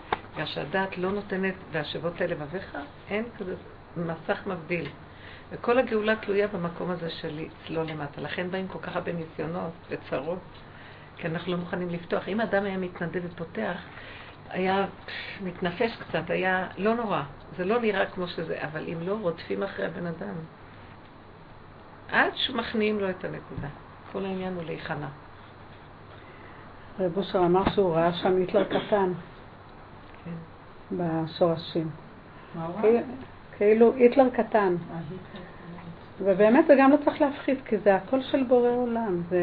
זה הקליפה שהתלבשה. זה גם לא לתת את זה לנו, זה לא אנחנו. אנחנו עושים את זה כאילו לעצמנו, אז נבלים. כאילו שיש איזו עצמיות פה, זה הדמיון של האני. אבל הדמיון של האני הוא יכול להיות עד, עד החגורה, כי הוא עוד יכול לסבול מציאות שפותחים את החגורה ומראים לו מה קורה בביוב. האני משתולל, הוא נהיה משוגע או שירצח מישהו. הוא רק לא מוכן להודות, אני לא יכול, שם זה מסוכן, בכלל לא קשור אליי, קח את האני ותיכנס אותה. עד החגורה עוד אפשר שיהיה אני, כאילו. בגלל שזה מכוסה וצבוע. אבל כשמכניסים אותך לשורשים של כל הבלגן, זה נקרא שלוש הקליפות התמאות לקראת הסוף. זה לא, הקליפה... לא, לא מכניסים את זה. אה? התחלתי עם הלא את כולם עוד פעם, התחילה עם הכולם הזה. לא, לא כולם. התחלתי עם הכולם, זה הרי... כולם אין אף אחד. תמיד אותה גיסה שאף פעם לא מכניסים אותה לעומקים, תמיד שקי, ואז היא בכלל... אז אני רואה כל הזמן רק רע, ואני הולכת עם הרע איתי. כל הזמן, וגם קשה לזכות את הרע הזה. את מעלה אותו והוא יורד, את מעלה אותו והוא יורד. נכון שיש רגעים של שקט. אבל בכל הזמן תחושה שלו. כי הרע הזה זה לא רע. זה המקום שיכול להתגלות אור אלוקי גדול, וזה הזכות שלך. לא אין את הזכות הזאת. הרע הזה הוא לא רע. הוא רע אם אנחנו לוקחים את זה כאני, ואז חידלון היום. אני לא יודע מה לעשות עם כזה. אבל אם אני לוקח את זה ומוסר את זה לא באותה רמה של גודל של רע, ככה ייכנס גם גודל האור. כי יתרון האור הבא מן החושך. את המסירה הזאת, תסביר אותה. לעלות, לעלות את הכל, למשוך אליו, לא לתת למוח לתחון בגדר של אני. זה שלך, לא קשור אליי כלום. ועכשיו ששלחת לו ולא קשור אלייך כלום, תהי בשמחה. אז מה זה עושה עם האכזריות? את אומרת, תשמע, זה גם שלך, המידה הזאת היא שלך, היא מידה. בשורשים, מישהו יכול לסבול את גודל, מה שאמר היטלר קטן, מה שיש בתוך האדם, בפנים גודל, העקוב הלב אנוש הוא מכל מי ידענו. הלב אנוש, חולה, יש שם נחשים ועקרבים. הבור מלא נחשים ועקרבים. אז מישהו יכול להתמודד עם זה? מספיק דבר קטן. פעמיים שלוש, בן אדם כבר מתחיל לפחד, טוב שיפחד. הוא אומר לו, מה הוא עושה? סוגר ובורח, אז ירדפו אחר ויפתחו לו. מה הוא צריך לעשות? לעצור, הראית לי, למדתי. עגל מלומד אפרים, מיוסר, מעלה את זה לאנשם, אומר לו, ריבונו שלום, רק אתה יכולים לו, רק אתה, אני לא יכולה, אני בסכנה, לא יכול, לא נכנס שוב בכלל, סוגר את המוח. סוגר את המוח חזק חזק, לא להתרגש, כלומר, לא לשייך לעצמו שום דבר, לא טוב ולא רע. זה הגולם של הנקודה, מה? מה עם האדישות? אני מרגישה שיש לי לפעמים, אני יודעת אם זה אדישות, שאני כאילו רואה את הרע, ובכל מיני מקרים, ויש מקרים שאני רואה את הרע, ואני מרגישה שכאילו... זה לא אכפת לי. כאילו, אני לא יודעת אם אני מעלה את זה, או שאני פשוט אדישה. את צריכה לדעת, אם יש לך הכרה תמידית, ואת כל הזמן בקשר עם הדברים, ואם היו לך כאבים כשראית את זה, ואם הכאבים הגיעו לו כבר עד גדותיהם, ואז כבר אין לך כאבים. מבינה? זה תלוי מה את עשית. אם זה בטבעך שזה אדישות. יש לי בטבע אדישות. אז צריך להתעורר. הצד השני של כאב מאוד גדול. זה יכול להיות שזה מין כיסוי כזה שלא יודעים מה לעשות, אז נכנסים בשיממון. כן, זה שיממון כזה ש... טוב, לפעמים נגיד, היה לי פעם אחת שנסעתי לשבת עם המשפחה שלי, והייתי בשבת, לא משנה, הגענו והקרם עוד קצן, וכל הדברים היו נמוכים, והתינוק שלי, ואמרתי, אני לא מאמינה איזה ציות שלו, השבת הולכת להיות ציות, כל יום רק לבדוק שהוא לא נוגע בכל החפצים של האנשים שגרים בקרמן הזה, והייתי, נכנסתי למצב שלא יכולתי לצאת ממנו, וממש כאילו בהתחלה התייסרתי כבסופת שאני עושה את זה למשפחה שלי, כאילו שנסענו לשבת, מאוחדת כל המשפחה, הייתי בכאבי תופת, כאילו, על מה שיוצא מעצמי, כאילו אני מכירה את זה, אני לא הפתיע אותי, אבל כאילו כאבתי... זה מה שאנחנו מדברים, אותם כאבים שיוצאים מאיתנו, אותם צריך לעלות להשם. כן, ואז זה התהפך לי, כאילו זה שאמרתי, אין לי, לא אכפת לי. כאילו לא אכפת לי, אני כאן. זה כתוצאה מזה שהיה לך הרבה כאבים והעלית אותם, וזהו, ואז חזר למקום. אז זה לא אדישות? לא. כי אתה ספר שהיו לך כאבים, לא שאת היית אדישה, נכון? לא, אבל שברגע אחד זה מתהפך. זה לא נקרא אדישות, זה נקרא שקט נפשי. כאילו לא אכפת, כי האני הוא אכפתי, האני הוא כפייתי, המילה אכפת זה כפייתיות. האני הוא מאוד כפייתי. כל דבר הוא לוקח זה שלו, הוא רכושני, הוא בעלות, יש לו בעלות על הכל. וזה דמיון, כי אין לנו בעלות על כלום. אבל כל העניין הוא להעביר אליו מהר. להעביר מהר ולהישאר בלי כלום, ריקים, ריקים. כמה מטרים מהחיים, ריקים, לא להיות מדי. הבת שלי חלמה, שהיא אומרת בחלום היא ראתה את דוד המלך, משהו אדיר, כן, משהו אדיר, אדיר, אדיר, אבל היה כאילו אכפת לה, כי היא ראתה אותו מהמותן למטה, לא ראתה את ה... כן? מהמותן עד... אז משהו אדיר, מה היא ראתה מלמטה? כאילו, משהו אדיר, משהו אדיר היא אומרת, אבל גם חשבתי את זה, כאילו לא ראית את הפנים שלו, אז מה זה היה אדיר? זה היה אדיר, אבל היה אכפת לה שהיא לא ראתה רק את מהמותן עד למטה. אבל מה היא ראתה שהיה אדיר? מה היה היה? לא, הוא הלך גלימה, ראו את הגלימה. כי זה מלכות. מלכות, כן. כאילו העבודה הזאת של דוד המלך זה... ככה אני הרגשתי, זה הלמטה, לא ה... אני גם כן ראיתי משהו. אבל ראיתי גם כן מהמותניים ומטה. אמרתי לכם שהייתה לי חוויה ממש בהכרה, זה לא היה חלום. ורק את החלק מהחגורה במטה. וראיתי, ממש לא נתנו לי לראות את הפנים, אבל זה לא היה כל כך... אדיר, זה לא היה כזה, כאילו, איזה חוויה, זה היה מצב של, כאילו, מצב של, כמו שטן, יצר הרע חושך. כן, לא היא הרגישה כן איזה, זהו, אבל היה בכל אופן אכפת לה שהיא קמה, היא אמרה, למה לא ראיתי את ה... כי אנחנו לא ראויים לראות. הדעת, זהו, נגמרה, הדעת. היא כנראה. כי לא יראני אדם וחי. כן, כאילו חשבתי, העבודה הזאת... אתם יודעים, איפה שדוד המלך קבור, לא בקבר של דוד. אפשר, הרחבה הזאת, הפתוחה, החבר'ה של רבו שהולכים לשם. אז יש שם עץ, שמתם לב איך העץ? כן. עץ שחום. עקום לגמרי, שחום. הוא עץ, נניח שהגזע צריך לעמוד ככה, אז הוא שוכב. הוא כאילו... הנה האדמה, והוא קצת יוצא מהאדמה וממשיך לשכב. הוא עומד ככה. ככה, ומפה מתחיל לצמוח הענפים. לא שמתם לב על העץ הזה? כן. ורב אושר אמר שמהעץ, הוא הציין איזה עץ, עד סוף העץ הזה, שם זה קברות בית דוד, מתחת לה. ואני התבוננתי על העץ הזה, אמרתי, זה דוד המלך, הוא שכוב, והוא פורח בתוך... הוא צומח, זה לא איזה שבר של עץ או איזה גזע עץ. זה עץ שחוב שיש לו עלים ועצים וענפים. פלא עצום, זה דוד המלך. הוא שחוב, כאילו החלק התחתון. כן, החלק... זה כל העסק שלו. לתקן את כל החלק התחתון.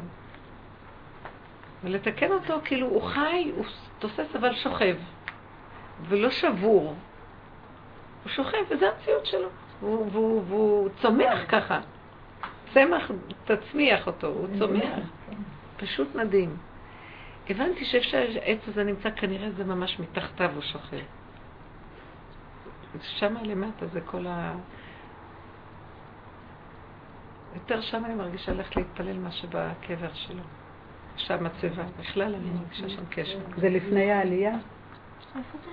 לפני העלייה? שעולים שם להציעים שם? שבאים מאחורה, מהכנסייה מאחורה. עולים במדרגות. מאחורה. שמרגישים קשר, את אומרת, זה לא דמיון? שמה? זאת אומרת שאת מרגישה קשר, זה לא דמיון? למה? יכול להיות, אז יש מקום שאת מרגישה כן ויש מקום שלא. כאילו, מרגישים, אם מתרכזים בשקט, מרגישים יותר.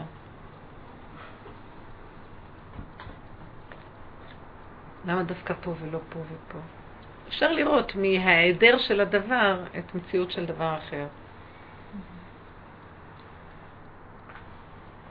אז זה, זה היסוד שאנחנו מדברים עליו, שהמקום הזה של הגילוי של השם זה הפגם ובלי להישבר.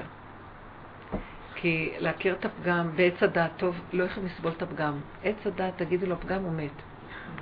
זה הכאבים הכי גדולים, כי הוא במחשבה של חיוביות ורצון טוב וצדקות וגדלות ומדרגה וכן הלאה וכן הלאה. תגיד לו את השלילה, ישר הוא יעשה תשובה לחזור למקום. הוא לא יכול, הוא שואף כל הזמן אל מקומו, הוא שואף וזורח. המקום של הטוב. הוא שואף למזרח. ואנחנו מחפשים את המערב. במסכת ראש השנה כתוב על ה... על ה... על המבול, שלפני שהיה המבול וה... והכל התהפך, לא שימשו המאורות שנה. אז בתחילה המאורות, השמש הייתה זורחת במערב ושוקעת במזרח. הפוך למה שעכשיו. ואחרי המבול היא זורחת במזרח, כאילו הכדור התהפך. הוא התהפך על צירו בעצם. אז העונות התחלקו, הכל התהפך.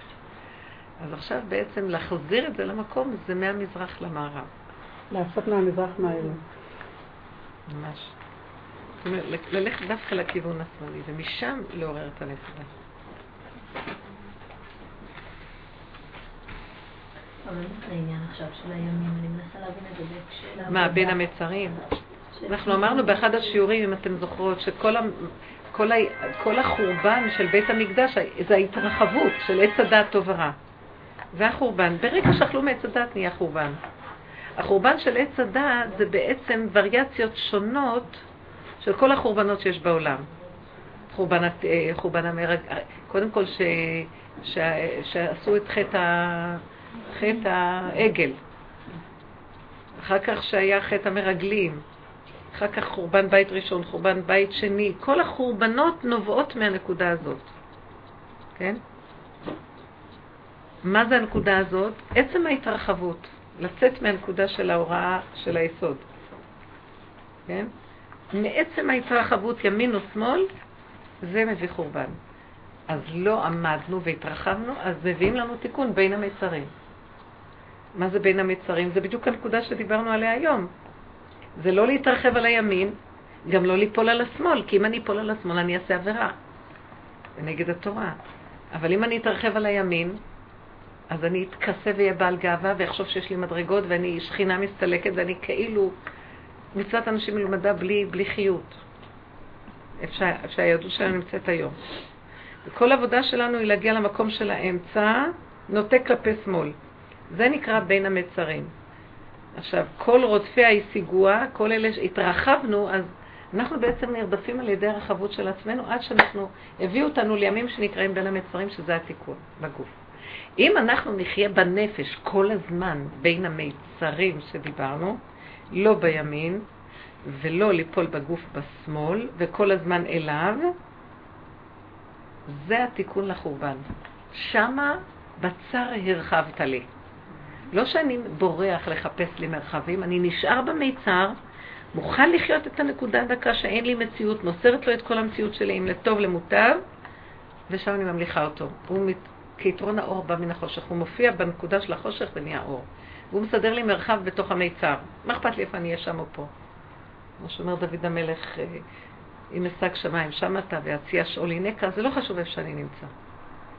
אז לכן ימי בין המצרים הם כתיקון על הרחבות בגוף של הדבר. אבל אז התיקון צריך להיות שכל הזמן יהיה במצרים. ובני ישראל הלכו ביבשה בתוך הים. יבשה צרה ולא בים של הרחבות של הטבע. כל הזמן, אז יכולים ליפול, אז כל הזמן לחיות את הסכנה של האיזון. רחבנו, עכשיו יש לנו חוקות התורה, וחוקות התורה אמורים כל הזמן לגדור אותנו, אבל אנחנו כאילו חיים חוקות התורה ברחבות. התפיסה, הפסיכולוגיה של התורה נהייתה רחבות היום, בתוך החוקים. אז אנחנו לא עושים את התיקון הנכון, כאילו עצם הקמת המדינה הייתה רחבות מאוד גדולה, מאוד מאוד גדולה, וזו סכנה מאוד גדולה לקיום שלנו כל הזמן. אז כל הזמן לחיות בצמצום והיצרות. והיצרות הזאת, אם אנחנו מתאמנים, מה ההתאמנות? לחפש נקודת הפגם, למסור את זה אליו, נהיה לך מתוק שם. שערי במיצר, אם כן, למה את צריכה לצאת? למה, לאן את יוצאת? אם הוא רוצה, הוא יבוא ויוציא אותך, את לא, את לא יוצאת. נכון שזה קשה, שימו לב, קצת יש לך מוקד שיצאת לרחובות, אה, את הולכת לקנות זה, אה, בוא נעשה זה. לא יכולים לעמוד בזה. כל הזמן לעמוד בנקודה ולא לצאת. מתוך המקום הזה הוא ילך מתיקות. אז מה, אני חושב, הסכנה של הימים, שכל הדבר הזה שחז"ל אומרים? סכנה של מה? שאומרים שהימים האלה, ימים אין מזל, כל הימים האלה, כאילו שחז"ל מדברים. כי זה... אין בפנימיות, מה כאילו הכוונה? זה המקום בחיצוניות, מסוכן. בחיצוניות? כן, מה זה... מי שבעבודה זה כאילו לא משחק עליו, משהו כזה, את אומרת? אם מי שנמצא, מי שלא בעבודה, אז הוא חייב לשמור באיזון של ההלכה של הימים האלה, כן? מי שנמצא בעבודה, שחית הסכנה לא לפנות מדי ימינה ולא מדי שמאלה, הוא יקבל מכות.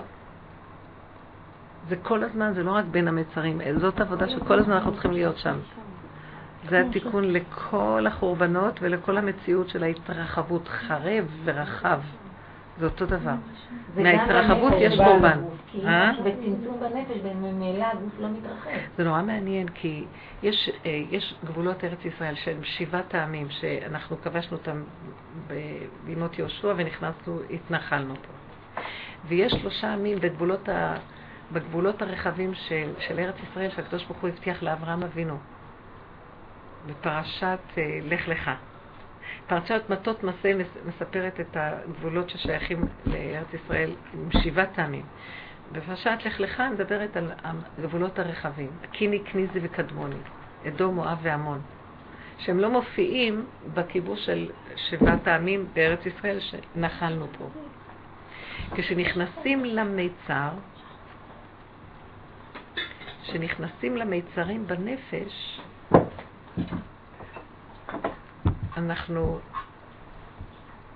נכנסים למקום, יורדים מהימין, שזה ההתרחבות החיצונית, ונכנסים למקום של הפגם. והפגם הוא יורד למטה.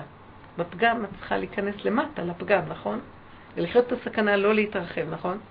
הירידה למטה לפגם, בהיצרות הזאת של ירידה למטה לפגם, שערי בפגם ואל תקומי משם. את עוד יותר נכנסת פנימה לפגם, כי את חי את הסכנה, לא להרים ראש. אתם קולטות מה אני מדברת? אז פשוט לא להתרגש במצב הזה. כשאת נכנסת פנימה למטה, שם יש את שלושת העמים שאנחנו עתידים לכבוש אותם. קיני, כניזי וקדמוני. זה שלוש הקליפות התמאות, ככה זה נקרא. אם אנחנו נזכה לעמוד שם, השם יוריד כזה אור, שזה האור של... של העמים האלה, אדום, מואב והמון, זה אורות מאוד גדולים. ארץ ישראל היא קטנה ואין לה את האורות האלה. משה רבנו רצה להיכנס לאדום ולא נתנו לו. אדום לא הסכים, שהיינו עוד ב-ארבעים שנה של המדבר. אז היינו צריכים לרדת לאדום בגלויות של ארצות אדום. אז כל האורות הגדולים האלה של אדום זה עשיו הגדול, כן, מואב, גאה, גאה מאוד, מואב, המון זה, המון זה היום מסווג עם רוסיה. משך, תובל, משך, כל ה... משך זה מוסקבה. משך, תובל. פעם חקרתי כל מיני עמים, וראיתי ממש היום, יש כל ה... יש הרבה עמים שהיום את רואה אותם, זה היסוד שלהם, שם הם יצאו. אז המקום הזה נמצא למטה. אם אנחנו נעמוד בפגם, נהיה מוכנים לחיות בחושך. בפגם, תראי את עצמך בקלקולים הכי גדולים, ואל תשברי. תגידי, בסדר? אל תשברי. נכון שבגוף את לא. אבל מה זה היסוד הזה? זה הפקרות. מה זה היצרה נקרא? המילה הזאת. זאת אומרת, זה מין... את לא הולכת ככה לעשות בגוף, אבל בנפש תיכנסי עמוק עמוק בתוך המקום הזה, ותראי ששם נמצא העניין של אדום מואב ועמוד. זה, זה היסוד הכי פגום. מי יכול לכבוש אותו? איך הוא אמר? מצאתי דוד עבדי בסדום. איפה השם אומר שמצא אותו? מציאה הוא מצא, מצא אותו בסדום. במקום הכי נמוך. שם הוא מצא אותו. הוא היה מוכן להישאר במקום. איך הוא יישאר שם ולא ימות? רק מזה שהוא קשור אליו יתברך. כי אי אפשר להישאר שם רגע אחד בלי קשר אליו. זה מקום מאוד טוב לקשר בורא, בגלל שאם את קצת עוד למעלה, את עוד חושבת שיש לך על מה לסמוך. זה החלום שלנו, זה ראתה דוד המלך. כן, בלמטה. זה גם דוד, הוא בא ממואב. זה מקום של כאילו גבוה, זה גם עניין של קלקות, כאילו מואב, כאילו, איך הוא מייחסים את העניין בעם. מהזנות, הזנות הכי גרועה, עם האבא, מהמשם במואב. המקום הכי גרוע בזנות. במיוחד שרשבו אומרת בגוף לא, כאילו הכי מודו אותו וכל ה... זה שמירה הכל, זאת אומרת בגוף לא, כאילו יש מישהו... נכון, נכון. אם הוא חי בנפש שהוא כזה, אז לא יפגעו בו בגוף. אבל אם הוא חי, שהוא חושב שהוא יכול והוא יתגבר, אז הוא מועד לניסיון, חד ושלום. לכן כל הזמן להחזיק בנושא של הנפש ולבקש את הרחמים. ולחפש בדקויות את היסודות, לא עד כדי שזה יהיה בגוף, זונה בגוף. זה שזה בנפש. שזה בנפש מספיק לנו להישאר שם, ואז השם שם. וזה כבר מביא את האפשרות של שליטה בקליפות האלה, מואב, אדום והמון. ואז מגבלים, האור נהיה שם גדול, כי הפגם הזה מביא הערה מאוד גדולה, של אור אלוקי. החושך הזה של הפגם, של הכרת הפגם ווידוי על הפגם. את אמרת שחיים בנפש זה שמירה לא ליפול בגוף ולא ליפול בעבירות, נכון? ממש. זה מקום דק שכשאתה מסכים ומוסר להשם את הצעקה, זה שמירה מאוד גדולה. מי שדן את עצמו פה לא דנים אותו למעלה. מאוד חשוב. אז תראו איזה עבודה מדהימה זאת, הפוכה מהעולם. שזה מה שסיבה עולם הצדקות, וזה זה אורות קטנים, אבל שם נמצאים אורות עצומים שיכולים להביא את הגאולה אם אנחנו לא... רק דבר אחד, נסכים להודות על השלילה, נסכים להודות על האמת, מה שהאדם הראשון לא עשה. הוא התכסה והאשים את אשתו. במקום להגיד, נכון, חטאתי להשם, מה שדוד המלך בסוף הודה לנתן הנביא בדבר בת שבע, ומה חטאתי להשם. אז אם אנחנו כאן נכיר את נקודת הפגם, ולא נכסה, ולא נברח משם, נמסור אותה להשם, כאילו נגיד לו, גם זה לא עליי, גם אני לא יכול לעשות אותה, כי אם אני אעשה אותה, זה היה אני, מסוכן מאוד מאוד. נמסור אותה כל, יישאר כמו ילד קטן שלא יודע כלום. זאת אומרת, להשלים שכן זה אני. תגידו לך, אחת ככה, אין לך אהבת ישראל. זה לא יפה. אין לי אהבת ישראל. אבא אליך, אתה נותן אהבת ישראל. אנחנו חיים היום בעולם דתי, מצד עץ הדעת חרדי, שכל הזמן חושב שלי יש את זה, ולי יש את זה, ולי את התכונות הטובות. אם השם רגע מזיז את עצמו, אין להפחד שום דבר. אז גנבים, תמסרי את הכל לשם חבר. אז הוא צריך להביא אותנו למקום הזה, להראות שלא. מי מוכן לתת שיביאו אותו? כי זה ביזיון לעני? מה? כדי כך. תהי מוכנה. זה הרפתקה. לכן אדם כזה שעובד בנפש הוא מתנתק לכולם, בגלל שאין משמעות כבר, בשביל מה לעשות חשבונות לעולם וכל הצער שהעולם יחשוב עליי, לא יחשוב עליי. אז בזבוז אנרגיות.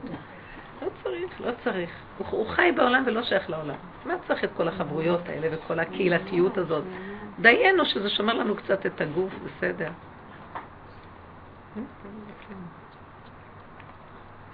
מי שרוצה את האמת זהו, זה הזמן היום. היום זה הזמן, אין, אין כבר עבודת קהילתיות ועבודת כלליות, זה עבודת היחידה. בין אדם לבוראו, בפנים, בנפש. זה לא חשוב בחוץ. בחוץ תשמור את הדוסיות, בסדר, כללים, זה גודר. בית חיים דיבר עם השם. תמיד זה הייתה. לא, אבל לא, אבל הדעת הייתה מאוד חזקה, הכלליות של הדעת וה... והלימוד והשכל, ויש עוד מקומות שהדעת מאוד שולטת והגדלות של הדעת, אבל כבר רואים שזה הקצה. כולם חיים ככה ויודעים שהם משקרים. מרגישים את השקר מאוד. למשל, עכשיו כל פעם שמישהי פוגשת אותי לגבי הילדה, מה היא עושה ישר, ואני כשהם שואלים אותי מה היא עושה, לא עושה הרבה דברים, ולא בטבע שהיא מורה ובנים, היא לא עושה. כשפוגשים אותך תגידי, סליחה, תעצרי רגע, מה הילדה שלך עושה? רק רגע. הם רוצים שנגיד להם שהיא מורה, והיא עובדת כל היום מתה, ואז תביאו את השידוך הטוב, לא כלום. אני צריכה לגמגם מקצת, ורפלקסולוגיה היא עובדת ב... לא נכון, לא נכון. אני רוצה להגיד לך דבר אחד. אני רוצה להגיד לך, תעמדי. בדיוק. שואלים אותך מה, מי שואל אותך, אין לך מה לעשות? שאת עוצרת אותי, אני עסוק. סליחה. אני מדברת אחרי מאוחר. לא, אני כבר הייתי ברוסים של גיסתי, אז שמה, התחילו. ואני חושבתי כבר מסכנה שהמת שלי לא מתחתנת, אז כל שנייה ברחו אותי. למה את הולכת לחתונות האלה? חייב? התאבדתי כמה דקות. מה צריכים ללכת? אז כאילו, אני הרגשתי את הצחוק שלי וחזרתי, מזל שלא חזרתי כי הוא בא, כי עוד פעם... בשביל מה, מה יש מכל המשפחתיות הזאת? אני רוצה להבין, היום אני גם כן, אין לי קשר לכלום. מי שבא לשמח אותי בחתונות שלי, אז אנשים שלא מכירה, אבל שמחים כולם, יש הרבה אנשים, ונחמד. למה אני צריכה להכיר? לא, כי מי שאני מכירה... לא צריך להכיר, כי זה לא שהם אנשים חז ושלום, ההיכרות גורמת לבלגן, לעץ הדעת. אין סבלנות לא. לא מכירה, יותר טוב לי לא להכיר. נכון, סבלנות. מי שבעבודה וזהו, אז באים אלה שבעבודה יותר כיף. נכון. באים כל המשפחתיות, ואין קשר איתם, אין אמת. היום המשפחות יהיו כבר משפחתיות ששייכת לאמת, חברות לאמת, נקודות ששם, משהו שמזין את הנקודה. זה מאבד את המשמעות, כי המשפחתיות היום, זה פה, זה שם, מה צריך להביא אותם? אוטובוס מקריית שמונה לכל רבע עוף, שאולי ייתנו חמישים שקל מתנה וילכו. ואז יש תחושה שהמשפחה הייתה. אין קשר למשפחה, שמתם לב לדבר? כן, כן, הוא לא נותן. הוא פיזר אותנו, כי באמת זה אפשר לחיות בבחירה של משפחתיות חדשה. ולקחתי שתיים מעיר ואחד ממשפחה ושתיים. שתיים ממשפחה ואחד מעיר. ועשיתי אותה משהו חדש, ככה שאומר. כן. אפילו עם הילדים... לא, לא לזלזל, אבל גם לא להיות שפוט של העולם. לא לזלזל, לא לזלזל, ולא להיות בחוצפה, ולא להיות... רק לא להיות בפרייריות של עוד התנצלות. מה את מסמת לעצמך בניסיון? לא, שלום. שיגידו עלייך איזה מין בן אדם, נכון. בינך לבין בורא עליי. אבל אם לא יגידו, אם תתנסי בעבודה, לא יזזלו בה. בהחלט לא, בהחלט לא. רק אני מצוורת את הדמיון שלנו, מה אגיד לו. בסדר, שחשבו. אבל כיוון שזו עוד מאוד חד, כשנכנסים לעבודה, אז כבר לא מזלזלים ואומרים, איך יש לי חד, אולי... עכשיו נהיה איזה שקט של כבוד כזה, תדע? נכון, כי אדם עושה... כי השם מתגרב, זה יש עבודה. בדיוק, בדיוק. אולי יעזור לנו, זה המקום. אבל זה גם חוסך לנו המון בזבוזי זמן, ואז אנחנו יכולים להתרכז יותר בעבודה, כי העולם מאוד מאוד סוחב וסביב. הרבה... די, נגמר, נגמר היסוד של הגדלות הקהילתית הזאת. אין לזה, אין לזה ממשות, זה מסוכן מאוד, הרבה שקר נכנס שם. לעבוד ברמה של עבודת היחידה, ברמת אמת, ולחפש, ו... ולא צריך שיבואו ניסיונות מבחוץ. רב אושר אומר, יש לו את המכתב של פי באמרי אשר. שהניסיונות מבחוץ באים עם אדם ישן, אז מנסה, השם שולח לו סיבות לעורר אותו. אבל אם הוא ערני עם עצמו ורואה כל מיני נקודות שיעבוד ברמה הזאת, לא צריך בחוץ דברים. הוא עובד ברובד הפנימי, מחשבה, התבוננות, הכרה של איזה טבע שיוצא בדבר דק, מספיק. הוא צריך לעבוד ברמה של מכות כל היום. כן? זהו, זה טוב. לא צריכים סיבות חיצוניות קשות, כי אדם ישן, צריכים לעורר אותו מבחוץ. אדם צריך להיות ערני, אנחנו צריכים להיות דקים. אנשים בעבודה הזאת הם אנשים דקים, הם עדינים. הם ברמה אחרת מה שהעולם. דעת, יופי, יודעים הרבה. מה, ספרייה מהלכת השתיים. סוגרים, היום נועלים את הספריות ויורדים למטה, למרתף. זהו, אין משהו אחר. שם יש אור מאוד גדול שצריכים לגאול אותו ולהביא אותו. ממנו יהיה התפתחות העולם.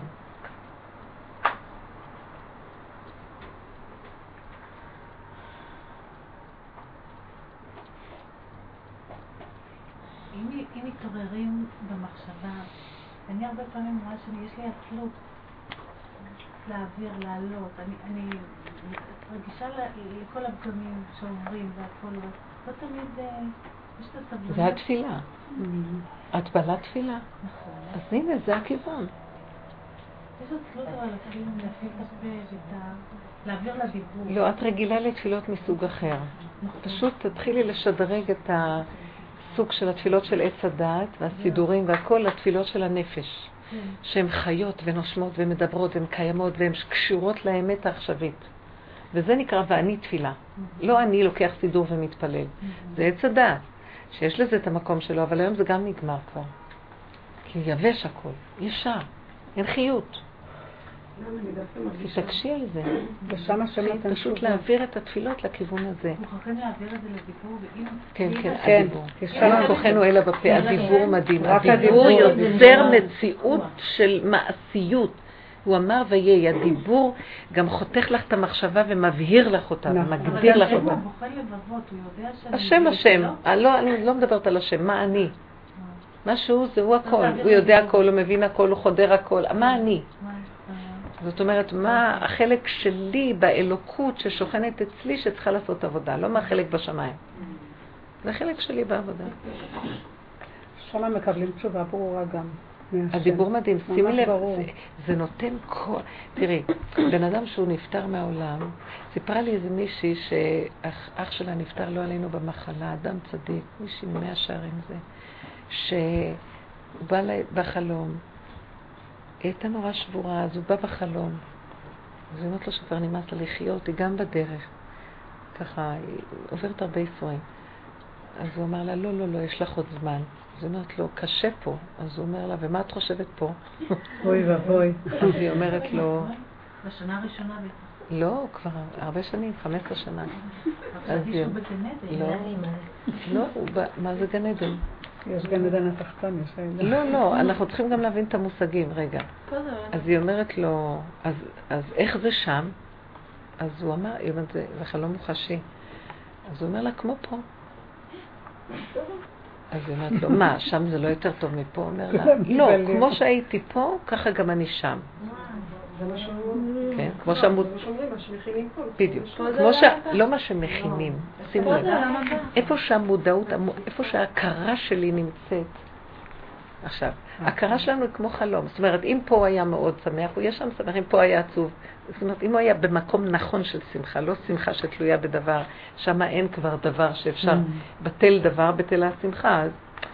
אלא הוא עבד עם היסודות של הדברים, ומה שנשאר לו חזק דבר. למה אני קשרתי את זה מהנושא של הדיבור? כי האדם מורכב ממחשבות, מפעולות, מעשייה. מה נשאר לבן אדם? המעשים הטובים, שימו לב, המעשים הטובים זה משהו מעשי, של אה, התהוות צורה חזקה. זה הגשמה, מה זה מעשה טוב? מחשבה טובה, שהצטרפה לדיבור, שהצטרפה לעשייה, ויצרה קו ישר, ועכשיו זה קיים. נכון? כן. זה נשאר. בא לו מחשבה טובה. זה גם כן רוח עוברת.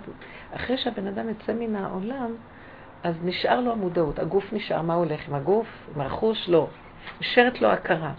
עם ההכרה הזאת, היו בה דברים שהם התקבעו מהמחשבה לדיבור, למעשה, ונהיו עמדה חזקה. זה מה שנשאר. הוא לא מתפזר, כי כשעולה לעולם העליון, מתפזרים האנרגיות. אפילו מחשבה יכולה, מחשבה חזקה גם יכולה להתפזר, הכל יכול להתפזר. דבר שיש לו שלוש קומות והוא מבוסס חזק, אז הוא קיים, כן?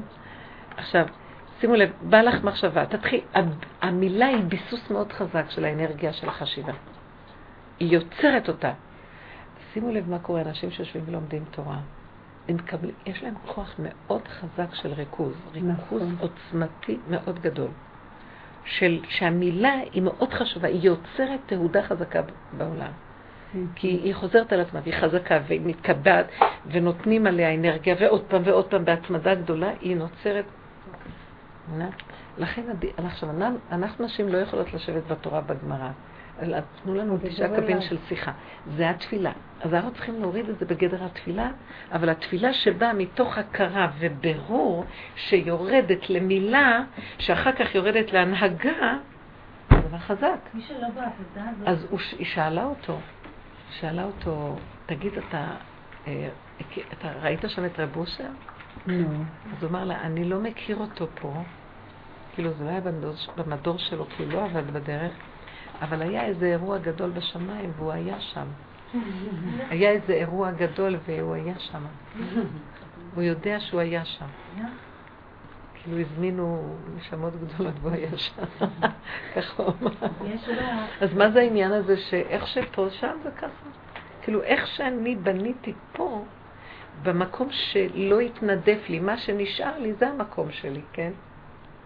לא התנדף לו, אז הוא עשה מעשים טובים, הוא היה אדם כזה כזה.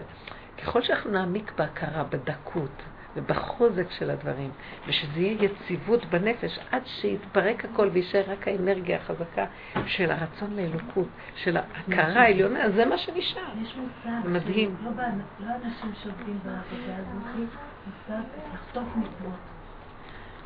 אנחנו מדברים על דברים אחרים, כל מעטים שעובדים זה יהיה שם. מתכוונת לא במושג כמו שאומרים לחטוף, נכון? אנחנו לא חוטפים. אנחנו במצב שהסיבה מסובבת אותנו, לפי הסיבות אנחנו פועלים, לא אני רצה לעשות. אני מוסרת את האני שלי, ואז אני מתמזגת עם הסיבה. אנחנו בחוק הסיבה. והסיבה מזמנת את המצווה. אז המצווה היא לשמה, היא לא האני רץ לסדר לו המון. טוב, ברור שיש לו הרבה, אז אחר כך יורידו לו זה, זה יישאר לו משהו. אבל אדם שעושה בלשמה, שזה בורא עולם מסובב את הסיבה ודרכו זה נעשה, הוא רק לי, זה מצווה שמורה כולה שלמה. אז זה לא הריבוי העיקר פה. זה באמת המון עבודה לרוץ כל הזמן לרדוף לכם את זה. אבל זה המקום שבעץ הדת אנחנו נמצאים, יש רובד כזה, ואנחנו יורדים עכשיו למקום אחר. אבל למשל... זה עשו כל הדורות, עשו שלושת אלפים וחמש מאות דורות ככה, מה את רוצה? לא נעים שאני מספרת אותו עם דברים אישיים, אבל למשל בעניין של שידוך לא יודעת. אז מאוד אנחנו סוגרים את המוח והולכים לפי הסיבות. אז זה מרגיל, כי את הולכת לפי הסיבה, את כבר לא נעולה על שום עקרונות, את יורדת מצדה, וגם שם את מקבלת תשובה שלילית, נגיד. אז עכשיו, אז אני ובעלי בעבודת הנפש בעזרת השם מהר סוגרים, אבל למשל ילדה קצת כאילו מתרחב לה מהכאב. אז כאילו, איך יודעים סיבה ברור? איך יודעים שזה השם? כי כל כך זה השם שהוא שלח את זה. הוא בן עשרים ושבע, והוא ככה והוא ככה, ואנחנו מסכימים. עבר צבא, עבר, ואנחנו מסכימים, וגם זה זה לא נהיה. כאילו, השם גם את זה לא רוצה. אז באותו רגע, מהר צריך לחזור להגיד לאבא את זה. נכון, מהר מהר, לא להתרחב. לא להתרחב. אני מהר ראיתי שמהר לא להתרחב, היא מה טוב. איזה חמוד הבן שלי, למשל, הגברים זה משהו אחר. היא מה, איזה כיף, זה לא זה. כאילו, אוי, סבא. תשמחי, זה לא זה, ואנחנו אנשים ישר. הילדה הכתובה והאימא כאובה, ישר הרגע שלי. ההתרגשות הזאת מאוד קשה. לא, לא, יפה, זה כיף מהר לעשות את הלא פה, השלילי והחיובי זה טוב. מהר להגיע לזה, להסתמתם כמה שעות, אבל לא להתרחב.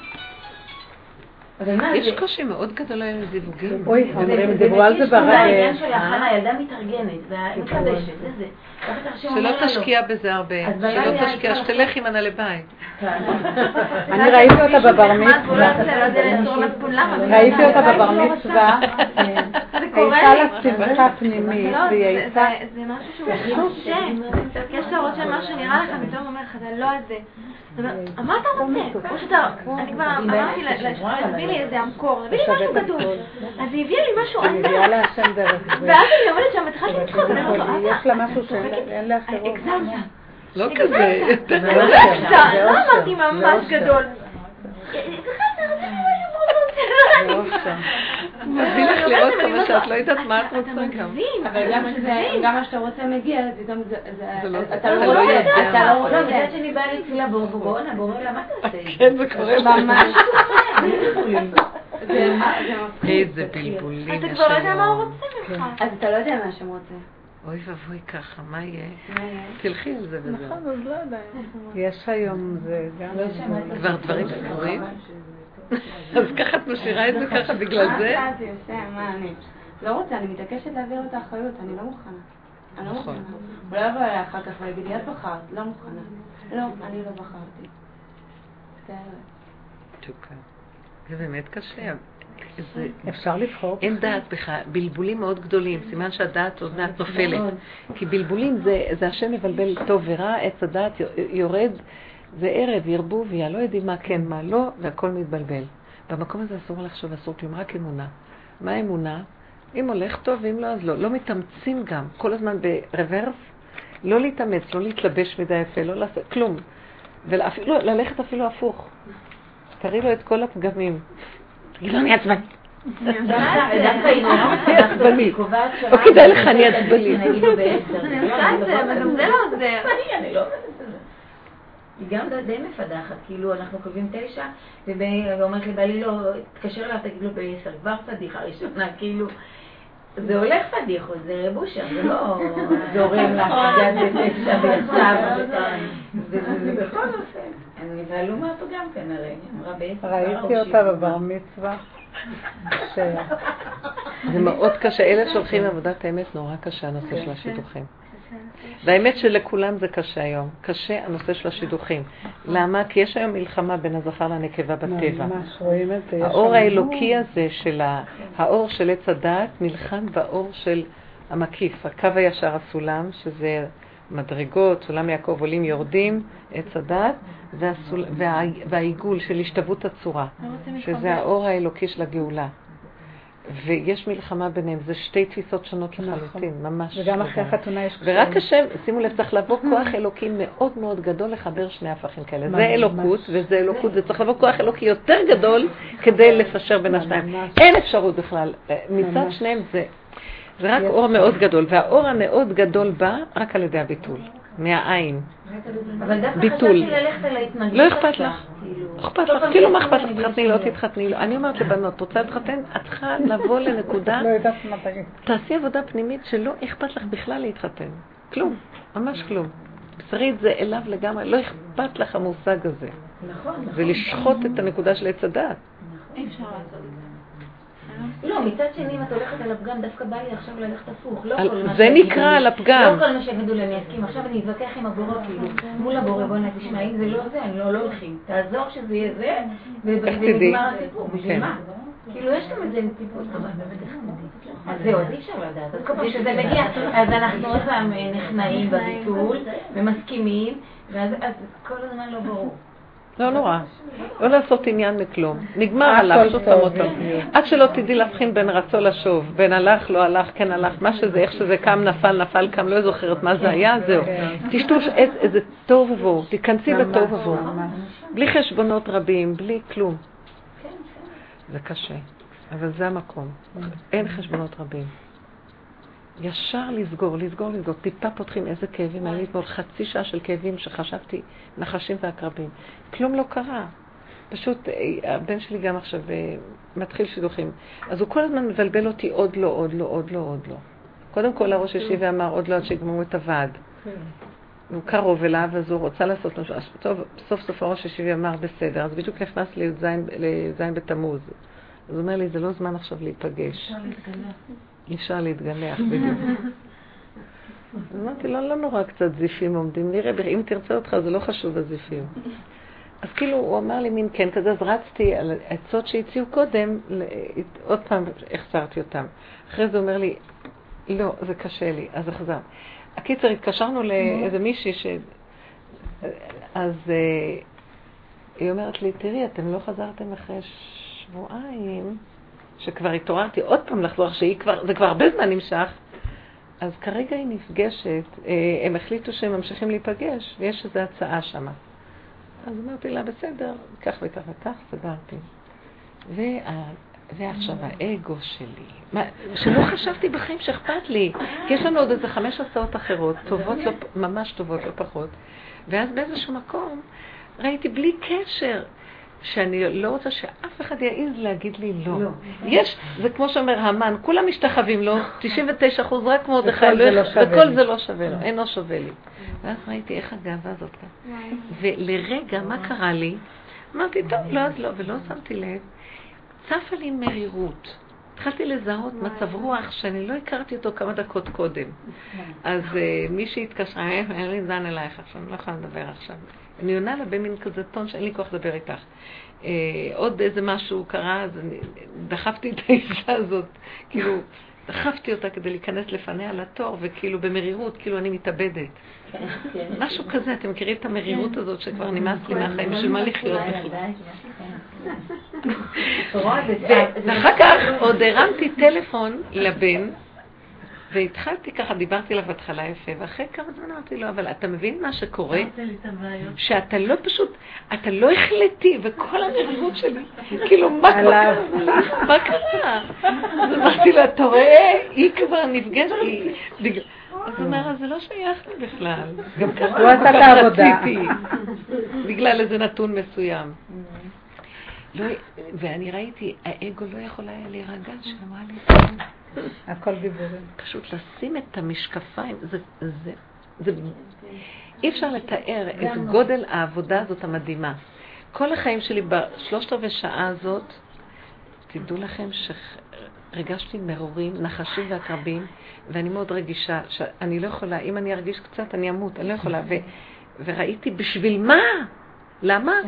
אז אמרתי, אז למה זה קורה לך? הגאווה. אז למה הגאווה?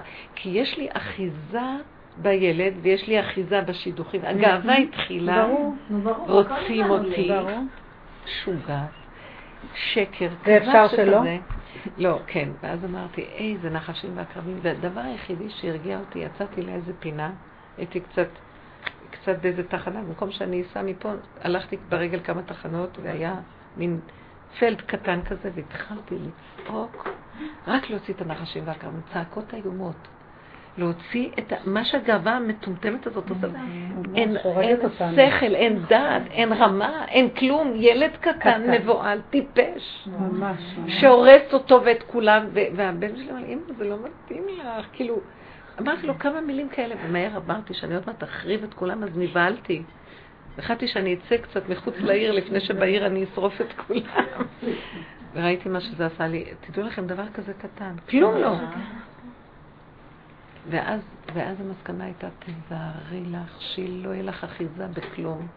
הוא לא שלך, ואף אחד לא שלך, ואין לך כלום, ולא מגיע שום דבר, ואין אין כלום. עד לניסיון. את עומדת ריקה בכלום אליו, תחי את הסכנה, מאוד מאוד.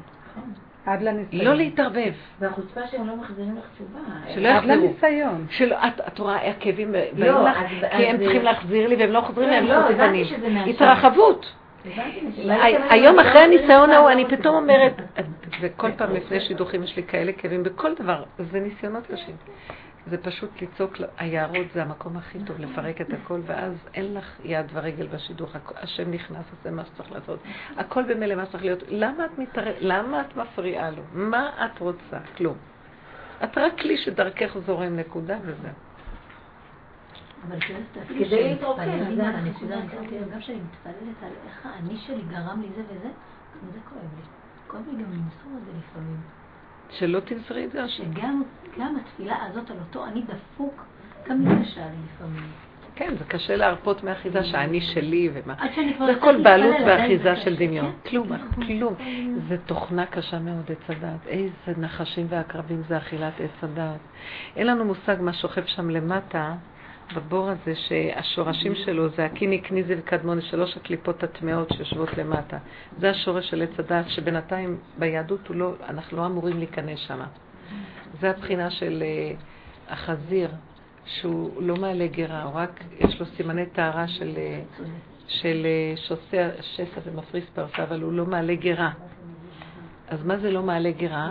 הכל שוכב בבור שם, בנחשים והקרבים, הוא לא מעלה ומפרק כמו שאנחנו עושים, לפרק את הפגם ולהעלות אותו, להוציא את זה מהלמטה, להעלות, להעלות, להעלות, הוא בכלל סוגר את זה ולא נכנס למטה לראות מה יש לו שם. הנחשים והקרבים נוראים, ורק לבקש להשם רחמים. רק השם מתאר את החזיר מהפירוש, שאנחנו מוסרים לו את הפגם ואומרים זה שלך, כי אי אפשר לתקן בשום אופן שם כלום, כלום, כלום, כלום. התיקון זה הכרה, רב אושר אומר, התיקון זה הכרה והדיבור. בניסיון, מכירים את הפגם. כשאני רואה, ראיתי את כל הגאווה, על מה? ובאיזה מקום, איזה מרירות של שיברון, כאילו מה? אי אפשר לתאר את זה. לא, אני לא יכולה לתאר את זה. ואני שמתי לב, ככל שאנחנו יורדים למטה, כולנו. לא, אבל הוא מחנך אותי, הוא מנסה אותך כתחנך אותך. אבל כולנו עוברים את זה, כשאנחנו יורדים יותר ויותר למטה, כמה עבודה שעשיתי ואתי בטוחה כבר לא אכפת לי. איפה? הרגישות נהיית פי מיליון יותר נכון, נכון. והסכנה היא פי מיליון יותר גדולה. ולכן תסגרי פי מיליון יותר מהר. ולכן תתבטלי הכי טוב. וזה מה שרב אושר עשה. יש לו איזה קלטת שהוא מדבר שם. אני יושב במדבר, אתם מכירים את הדיבור שלו? ופה יש, ואני רוצה לפנות ימינה. ופה יש אריה טורף, ופה יש נחש, ופה יש עקרב, שם, ופה יש מדבר שממה. הוא צועק שם, ואני מבועל. הוא לא זז מהמקום, כי איפה שהוא לא יזוז, משהו הולך להיות, אז הוא נכנס יותר עמוק, הוא עורף את הראש ונכנס מתחת לאדמה. יותר טוב. אין ראש. רגע מרים את הראש, אוי ובואי משהו. מי שמבין מה זה האמת, הוא חי. אין לכם מוסר. מי שחי, מי שמכיר יותר ויותר את האמת, הוא כבר לא רוצה להגיד מילה, הוא לא רוצה להתקשר לאף אחד, לא רוצה לדבר. ממש. לא, הוא לא רע לעולם, הוא לא, שלום, שלום, כי הוא מפחד לעצמו. שלום, שלום. אין, הוא עושה את עצמו, הוא רואה ואינו נראה, הוא לא רוצה שיראו אותו. כן, כן, ממש. הוא הולך, מתפללת שלא, לא יראו אותי, לא מכירה אף אחד. ממש. זה מדהים כמה הסכנה היא נוראית. זהו. יותר ויותר אני קולטת. אבל באמת, יכול להיות שמתקדמים בעבודה? לראות שזה לא יאומן, אתה מתקדם, וכל פעם יוצא משהו, והתחלתי כלום, מתחיל משהו, עובר איזה שעות, אין להתחיל ואין לך. משהו מגיע לפה, פרח, הלכת. יש את הנשימה ויש את הרגע ולסגור וחזק ו... חורה. וזה הבין המצרים האמיתי, ובבין המצרים הזה יש את הישועה. בבין המצרים הישועה. לא, לא במקום של המרחב. שערי שם, ראש למטה, וזו עבודה של דוד המלך, משם הוא הביא אור מאוד גדול שנהיה ככה שחק האורה. בגי צל מוות נהיה לו אור, מה אכפת לו איפה הוא נמצא בכלל? כי שם מתפרק הדמיון. הכל מתפרק ומופיע אור עצום גדול ורב. שם נמצאת השכינה בגלות ומעלים אותה. מי יכול לרדת למקום הזה בכלל להביא אותה? היא נמצאת בקליפת מואב, זה דוד המלך. קליפת אדום, מואב והמון. ממש סכנה, הייתי יומיים במיון, וכל הזמן אנשים שבאו לבקר אמרו לי, בואי נעלמה במיון. ואני כל כך לא אכפת לי, מה זה משנה לי? בחדר פה, בחדר שם. וככה הייתי עם השלמה וחשכה, וברגע שהעלו אותנו למיון, שמו אותנו באיזה חדר, שכל מי שבא לבקר, אמרתי להם, אתם רואים? אתם אמרתם לשם, בואו נעלה לחדרים, שם שמו אותנו במיון, היה טוב פה, אווירה טובה, נקי הכל, העלו אותנו לחדרים לראות כל מיני דברים, במיון גם שלושה, אפשר פה לטפל בהכל, רוצים לשנות, רוצים דברים אחרים, המוח אומר חדר, המוח אומר חדר, כן, רוצים מדרגה בבית חולים, רוצים חדר, רוצים מדרגה בבית חולים, שיפור תנאים, שיהיה לנו תנאים, אין לנו פה תנאים, רוצים בבית חולים תנאים, במקום לברוח, לא, רוצים לשנות, ואז השם אמר לא, תישארו ככה. הדמיון, הדמיון של הרחבות וההתפשטות והזה. מה פחד רבושר שהוא אמר מימיני והיצר הרע? מה לא מהעולם? שמימיני זה ומשמאלי זה. הוא אמר שאין, איך דוד המלך אמר, אין מתום בבשרי. הוא אמר שאין אדם יותר גרוע ממנו בכל הבריאה. כי ככל שהוא התקדם בעבודה הוא ראה כמה הוא גרוע. הוא הלך ברוורס. עכשיו, כמה הוא גרוע מביא יותר הכנעה. ואז השם יכול להיכנס. כמה הוא יותר גרוע, הוא מוכן להרפות עוד קצת, אני רק קצת גרוע, אז אני עוד עושה קצת מאמץ לתקן את הקצת של הגריעות הזאת. אבל כשהוא רואה מה שהוא לא עושה פה ימינה שמאלה, איפה שהוא לא הולך, תקוע הכל כולו, אין מתום בבשרי מפני הזעם. אז הוא עושה את זה, מכניע, מרים ידיים והשם תמלוך. רק זה המרדות של האדם הראשון, זה הדרך היחידה איך להכניע את הבן אדם. אין דרך. מה חושבים שאנחנו נעלה למדרגות וסידרנו? זה דמיון של הצדד. אף אחד לא מסדר כלום. אין, אין מדרגות. הלוא, אם משה רבנו שהיה קהל מדרגה, מדרגת המדרגות, החזיק את עצמנו, את עצמו בשפלות שהוא לא התחיל עוד כלום, תכלית הידיעה שלא נדע ואנחנו מה. אז מה נאמר אנחנו בכלל? כי הוא הכיר את האמת. כן? אז, אז הכל נעתה.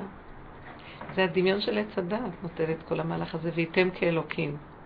זה דמיון קשה. אז נתנו לנו תקופה, שלושת אלפים ומשהו שנה, בעולם התורה, לתקן את העץ הדעת הזה. כלומר, כן, אני, יש לי אני. כן, אני משהו. ועכשיו אני רץ עם המשהו הזה. אנחנו כמו איזה עבדים של העני הזה בצדקות. אה, אני צדיק, איזה מדרגה אני. אה, עוד קצת אני עולה. כאילו שאנחנו עושים איזה משהו, ובאמת יש. אין צדיק שעזב את העולם ולא מת מפחד מה ידון אותו בעולם. אף אחד אומר, אין כזה דבר, כי לא יצדק לפניך כל אחד. זה רק בעץ הדעת של הבני אדם, אנחנו מאוד, אה, הוא צדיק, בטח הוא במדורים. אז אנשים גדולים פחדו, כי הם ידעו את האמת. אף אחד לא יכול לעמוד במקום הזה. מי יכול לך לעמוד מול בורא עולם ולהגיד אני בסדר? מול האמת אין בסדר בכלל. יש לב... יותר טוב לבוא מההתאמנות של אני לא כלום. רבושר אמר שאם עומדים ליד בית דין ומתחילים להצטדק וזה, עוד יותר חופשים. מפרקים את העצמות. אבל אם אדם בא ואומר, נכון, נכון, אני... אבל לא יכולתי. נאבקתי כל הזמן קודות, אבל אני לא יכול... לא עמדתי בזה פה, בכלום, לא בזה ולא בזה ולא בזה. איזה גדול, אל תגזים, תראה, בזה דווקא כן עמדת. אז איכשהו יגידו לו, טוב, נו, לך כבר, אתה מבלבל פה. אבל אם הוא יתחיל, ללמוד לסדר את התפיסה של השפלות, אין דבר יותר גדול מזה, ששם מגיע בורא לבוא המסנגר הכי גדול על האדם, אין. וגם טוב בעולם הזה? מאה אחוז, ודאי. כי ברגע שהאדם הולך בעולם הזה, כל העולם כבר אין.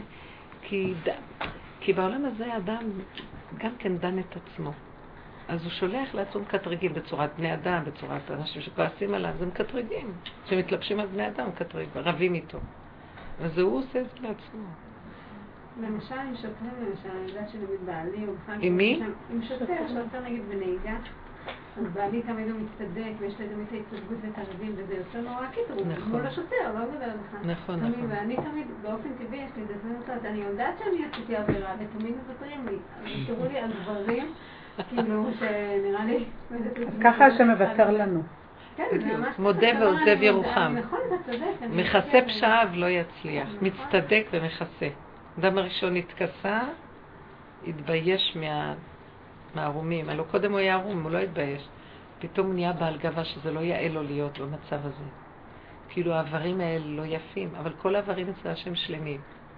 אז הוא התכסה והצטדק והאשים את אשתו. לא להתרץ, לשתוק, להסכים. תעזבי את העולם, הם רק סיבה לראות את עצמך. תסכים עם עצמך. גם כשאת יודעת שהם לא צודקים? זה מתחיל כשהם לא צודקים, כי כשהם צודקים בכלל, איזה רמה זה שאני עוד מצטדקת. בטח. מבינה? בכלל לא להיכנס שם בצדקות הזו, בצודק הזה, בכלל מקום להיכנס. השם יזכה לנו, וזה בין המצרים. ובאמת אנחנו דרך המקום הזה מתחילים לפרק גם את בין המצרים. לא, את לא מרגישה בכלל מצר. את שמה, כי תקנת חכמים. לא בגלל שאת מצטרפת לידיעה שיש, זה ידיעה בעלמה, זה ספר. בוא נגיד שנעלם הדעת, בוא נגיד שאני נעלם לי הזיכרון, לא זוכרת. איזה צער יהיה לי, מה אני צריכה לעשות בתשעה באב? צריכה לעשות מה שחכמים גזרו, אבל אין לי שום ידיעה שהיה פעם בית מקדש. נניח, בוא תגידי, אי אפשר להגדיר את זה, אבל האנשים שנעלם להם, יש כזה דבר שהזיכרון לא עובד. אבל הם עדיין נקראים שפויים, רק הם לא זוכרים. תשעה באב צריכה חמישה אבנים. אז מה האדם יעשה? הוא צריך לעשות מה שההלכה אומרת, בלי שהוא משתתף רגשית מתוך איזו הבנה של איזו ידיעה או משהו. זה מקום יותר טוב. זה רק גוף הדבר. בנפש אני כבר בעולם אחר, בגאולה. מה חסר? איך אמרה אפרת, תשעה באב דווקא יש לי מאוד מצב רוח. ופורים, לא יודעת מה. איתה נציגה אפרת מרבושה. עולם הפוך הייתי. דווקא תשעה באב מאוד שמחה. תשעה באב זה יסוד הפגם. תשעה באב זה יסוד הפגם שלא השלימו אותו, איתו, והתרחבו איתו החוצה. זה תשעה באב. נגדיר את זה כך. יום תשעה באב זה הפגם. זה היום שדוד המלך נולד, זה הפגם. לא נולד, מתגלה. איך כתוב? משיח נולד, לא דוד המלך. משיח נולד ביום הזה. זה יום של הפגם, גילוי הפגם. עכשיו, גילוי הפגם בהשלמה ולהמליך את השם, זה יהפוך להיות מועד. קרא, קרא עליי מועד, כתוב במגילת איכה, שזה תשעה באב עתיד להפך להיות מועד. אבל אם לא, זה הפגם שאני מתרחב בו, מצטדק, מתרחב בצדקות שלו, התכסות, ואני לא מוסר אותו להשם. זה נהיה חורבן בית המקדש. חורבן, מה זה בית המקדש? חורבן, האור האלוקי יכול היה לשרות איתנו פה דירה בתחתונים, נחרב האפשרות הזאת. מה זה בית מקדש? אור אלוקי בתחתונים. אני לא מוכן להודות בפגם להזמין את השם, אז אין בית מקדש. אין אפשרות לבנות כאן מקום שיכול להיכנס השם ולניח. זה חורבן בית המקדש. לא מוכנים להשלים עם הפגם. אני מתחרה באלוקות ואני אומר שאני בסדר. תגיד שאתה לא, ואתה בסדר. תגיד שאתה לא מציאות, אתה חורבן. אם לא תגיד שאתה חורבן, אז יהיה חורבן. בגוף ממש. אם אתה תתרחב, אז אני אביא אותך בבין המצרים ממש. אתם מבינים את התיקון זה לעומת זה? בין המצרים. הקדוש ברוך הוא יהפך את זה לאור של מה זה בין המצרים? איפה שהקדושה נמצאת, לא פה ולא פה, בין. איזשהו כתב. אה, לא ברעש השם, לא בסערה השם. כל דממה דקה. בחצות הלילה אני יוצא, בקו האמצעי, לא פה ולא פה. מאוד יפה. אז מה זה גאולת הנפש? זה המקום הזה שאנחנו בצמצום. בצמצום במיצר, עד שאנחנו מתאזנים באיזו נקודה שכבר לא מרגישים את המיצר. שהשם מזכה לנו, זה דיבורים וצריך להסים אותם כל הזמן, לחזור עוד פעם, עוד פעם, בעבודת הנפש פנימה. כך שלא יצטרכו לנסות אותנו בחוץ. כי אנחנו לא עומדים בשום דבר בחוץ. כי אם אנחנו עובדים ככה בנפש, תופסים את הנקודה ומוסרים אותה, זה מה שהוא רוצה. אם לחנו אותו נגמר, למה צריך להביא עלינו ניסיונות ואיסורים? מה הוא שונא אותנו?